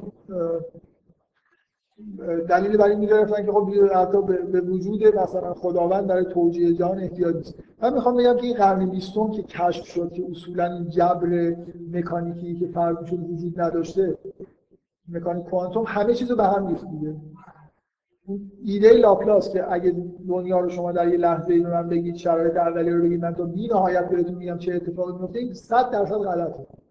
اصلا اینجوری نیست. مرتب در یه وضعیت های جهان قرار می‌گیره در scale ذرات که اصلا معلوم نیست که این ذره مثلا لزوما باید این ور بره اون ور بره. مثل اینکه یه جوری در واقع ببینید تصور مکانیکی ماشینی از جهان به کلی توی مکانیک کوانتوم به هم ریخته دنیای ماشینی که خودکار داره کار می‌کنه و همه چیزش به طور جبری داره توسط شرایط قبلی تعیین میشه نیست. چقدر؟ من می‌خوام بگم تو این بحث‌های بین مثلا مسائل علمی و تضادش با مسائل دینی چقدر صادقانه اینا برخورد کردن؟ اومدن مثلا از قول لاپلاس عذرخواهی کنن ببخشید ما اون چیزی که فکر می‌کردیم اینجوری نیست. بنابراین جهان شبیه ماشین بزرگ نیست. مثلا یه جوری بیشتر شبیه یه موجود مختاره. به نظر میاد مرتبا یه تصمیم داره توی دنیا انجام میشه که توسط جبر تعیین نمیشن. مکانیک کوانتومی همچین تصویری از جهان داره میده. که در کیته ذرات چون مرتبا انگار انگار اون ذره اختیار داره. یعنی جبری باعث نمیشه که این ور بره یا اون ور بره. انگار داره تصمیم می‌گیره. یعنی به قول یه فیلسوفی که من قبلا هم اسمشو بردم توی جلسه اسکینر میگه در واقع تمام علم تا قبل از مکانیک کوانتوم بر اساس ماشین بر اساس تمثیل انگار پیش می‌رفت. که جهان یه ماشین بزرگه. مکانیک کوانتوم این تمثیل رو به کلی از بین برد. جهان دیگه ماشین خودکار اتوماتیک که داره همینجوری کار می‌کنه و شرایط فعلی شرایط بعدی رو تعیین می‌کنه نیست. خب؟ قبل از اینکه این تمثیل ماشینی وارد علم بشه تمثیل انسانگرایی وجود داشت. یعنی دنیا رو فیلسوفای طبیعت به قول خودشون کسایی که در مورد طبیعت بحث می‌کردن جهان رو مثل انسان می‌گرفتن. یعنی یه جوری اینکه جهان هم یه روح داره مثل اینکه شاید اختیار داره حتی. همچین تمثیل انسانگرایانه ای متداول بود. بعد از اینکه مکانیک نیوتن از زمان گالیله به بعد این تمثیل تبدیل تمثیل ماشینی شد. بعد این تمثیل ماشینی به کلی از بین رفت توسط مکانیک کوانتوم. ولی کسی نیومد تمثیل بگه که خب برگردیم دوباره به اون تمثیل اولیه. بگیم مثلا جهان یه جوری حیات داره ذرات مثلا اختیار دارن. دیگه تمثیلی در کار نیست. یه در واقع تمثیلی در کار نیست. همون تمثیل ماشینی هست همین. نمیگن که باطل شده. برای خاطر اینکه خیلی کارا کردن آخه. این جایی که موقعی که لازمش داشتن خیلی حرفا بر اساس اون تمثیل ماشینوار و اینکه میشه از شرایط اولیه همیشه نتیجه خیلی حرفا زدن. حرفا رو پس نمی‌گیرن دنیا داره همینجور پیش میره. مکانیک کوانتوم هم چیزها رو باطل کرده. هیچ کس معتقد نیست که اون حرفایی که لاپلاس می‌زد درسته. و هیچ کس هم حاضر نیست به این مثلا یه همچین حرفایی تن بده که جهان اونطوری که ما فکر می‌کنیم حتی ذرات اونطوری که ما فکر می‌کنیم موجود چیزی نیستن. یه گویی های بی اختیار مثلا اینجوری مثل اینکه ریختن اینا رو به هم می‌خورن مثل گوی بیلیارد اینجوری نیستن. شاید به خود پیچیده‌تر شاید ما زیادی دنیا رو داریم دست کم می‌گیریم. ذرات اینجوری که ما فکر می‌کنیم گلوله‌ای نیستن که فقط به هم بخورن و طبق قواعد ساده دور هم بچرخن. به نظر میاد اونقدر پیچیدن که نمیشه براش معادله ای نوشت نمیشه توجیهش کرد ولی این وارد چیز نمیشه. این این فکتی که به ضرر اون تمثیله وارد شبه علم نمیشه. شبه علم بحثا و حساییه که علمی نیست. ولی اطراف علم وجود داره. مثلا همین تمثیل به مثلا ماشین وار بودن جهان. آره دیگه اینا در واقع یه جوری فرار روایت های علمی هستن. فرار روایت هایی که به نظر میاد نابود باید شده باشن ولی نشد. هنوز هم شما تصورتون از دنیا همون دنیا نیوتن. با اینکه از در فلسفه نابود شد این تصور. ولی واقعا حس همینه که خب اینا یه سری گویی هایی هستن که طبق قوانینی دارن به طور جبری میچرخن. واقعا جبر وجود نداره. ولی جبر وجود نداره. نکته اینه که شما نمی‌تونید بگید این ذرات واقعا چیکار دارن. یه ذره رو نمی‌تونید بگید. جهان از یه مجموعه ذرات تشکیل شده که ما نمی‌دونیم اینا چیکار چه جور رفتار دارن. توضیح ببین ببین یه لحظه اجازه بدید. توجیه آماری در مورد رفتار انسان هم بود. بنابراین این معنیش نیست ذرات مثلا چیزا یه گویی های بی اراده هستن. همین که شما نمی‌تونید توجیهشون بکنید رفتارشون رو شما نمی‌تونید بگید این ذره وقتی اونجا می‌رسه به چه دلیلی این ور میره یا اون ور میره. هیچ ترجیحی وجود نداره ولی انگار تصمیم می‌گیره این ور هیچ کس امکان نداره یه scientist این رو بگه که مثلا برای اون ذره اختیار قائل بشه. یعنی اون موجود خود پیچیده تر از اونی که فکر کرده هنوز تصور تمثیلی از جهان اینه که این ذرات سری گویی هایی هستن بی اراده و بی اختیار که تحت قوانین دارن حرکت می‌کنن. در حالی ما می‌دونیم اینجوری نیست. مکانیک کوانتوم رو با یک قطعیه که از نظر فیزیکی اینجوری نیست. ولی کسی اون تمثیل رو بر نداشت. تمثیل به درد خورده بود. هنوزم به درد می‌خوره. حالا من, من, من چیزی که گفتم اینه که اصولا اینجا یه شیوه قضاوت وجود داره. قضاوت در مورد تا تئوری. هر وقت در مورد دو تا دو تا آدم دو تا حرف مختلف می‌زنن. دو تا با مبانی مختلفی دارن حرف یه چیزی رو توجیه می‌کنن. ممکنه معمولا ما ذهنمون میره که اون مبانی رو بررسی کنیم راه خیلی خوب اینه که اون تئوری رو ادامه بدیم. شاخ و برگ بدید همه مثل اینکه اگه اصول موضوع شروع کردید همه قضایایی که از اینا استنتاج میشه رو در نظر بگیرید پیش برید. یه دستگاه دیگه هم پیش برید ببینید کدومش مخالفه یه جایی که محسوس باشه و قابل دیتکت کردن باشه ببینید یه گزاره‌ای داره میگه اون مخالفش میگه. اینجا میشه این طور تئوری در واقع یه جوری چیز کرد قضاوت قضاوتی که این آدم داره می‌کنه دقیقا مبناش اینه. همه چیز رو انگار یه دو تصور می‌کنه یه چیزی پیدا می‌کنه که اگر اون اینجوری با گفته باشه این باید این شکلی شده باشه. بنابراین میشه رفت اون پارچه رو نگاه به یه چیز خیلی مخصوص داره میرسونه. این به نظر من این برای تئوری های مجردی که همینجوری مثلا به طور انتظایی ما در موردش بحث می‌کنیم. مثل کارهایی که توی آکادمی یونان می‌کردن. چند قرن می نشستن بحث می‌کردن که اگر یه گلوله رو یه گویی رو از بالای دکل کشتی رها بکنن مسیری که پایین میفته چیه؟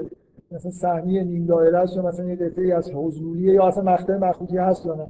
آسیموف تو یکی از کتاباش میگه این خیلی نکته جالبیه که چند قرن در این مورد بحث کردن. ولی هیچ کی نرفت میگه گلوله رو پرتاب بکنه.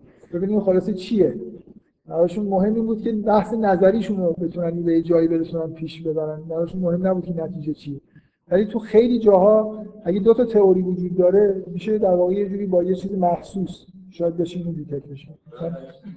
بفهم آخر شما اینو قبول دارید که هر اتفاقی تو جهان میفته باید توضیح نه.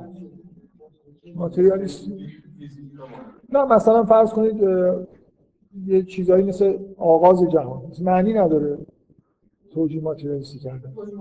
فرض کنید که نه نه نه نه اصلا به نظر به نظر, به نظر من اصلا به نظر من مشکل اینه. که ما یه چیزی به اسم ماتریال, ماتریال تعریف می‌کنیم که اصلا این چیزی تعریف شده نیست. یه چیز پیوسته یه چیز پیوسته وجود داره. از تعریف شده نیست. یعنی من نمی‌فهمم تو ماتریال یعنی چی. مثلا یه موقع میدان جز ماتریال نبود.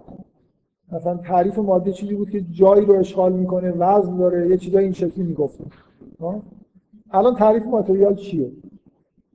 من به نظر من مثلا یه سلسله مراتب روحانی وجود داره.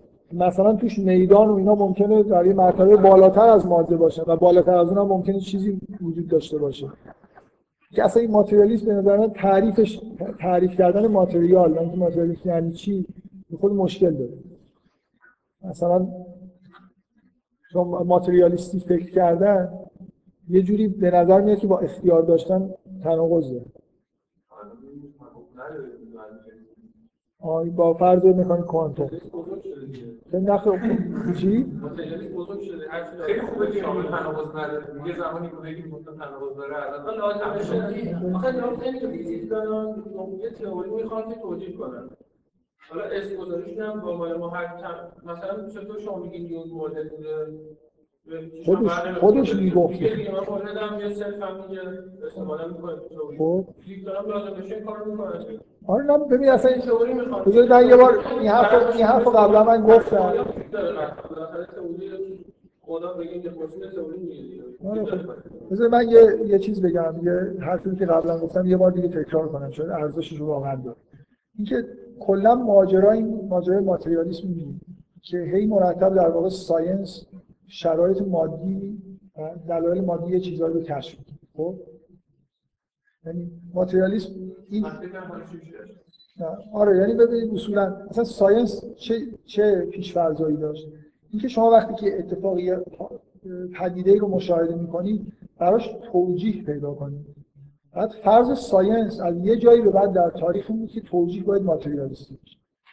کل علم knowledge science رو بذارید کنار.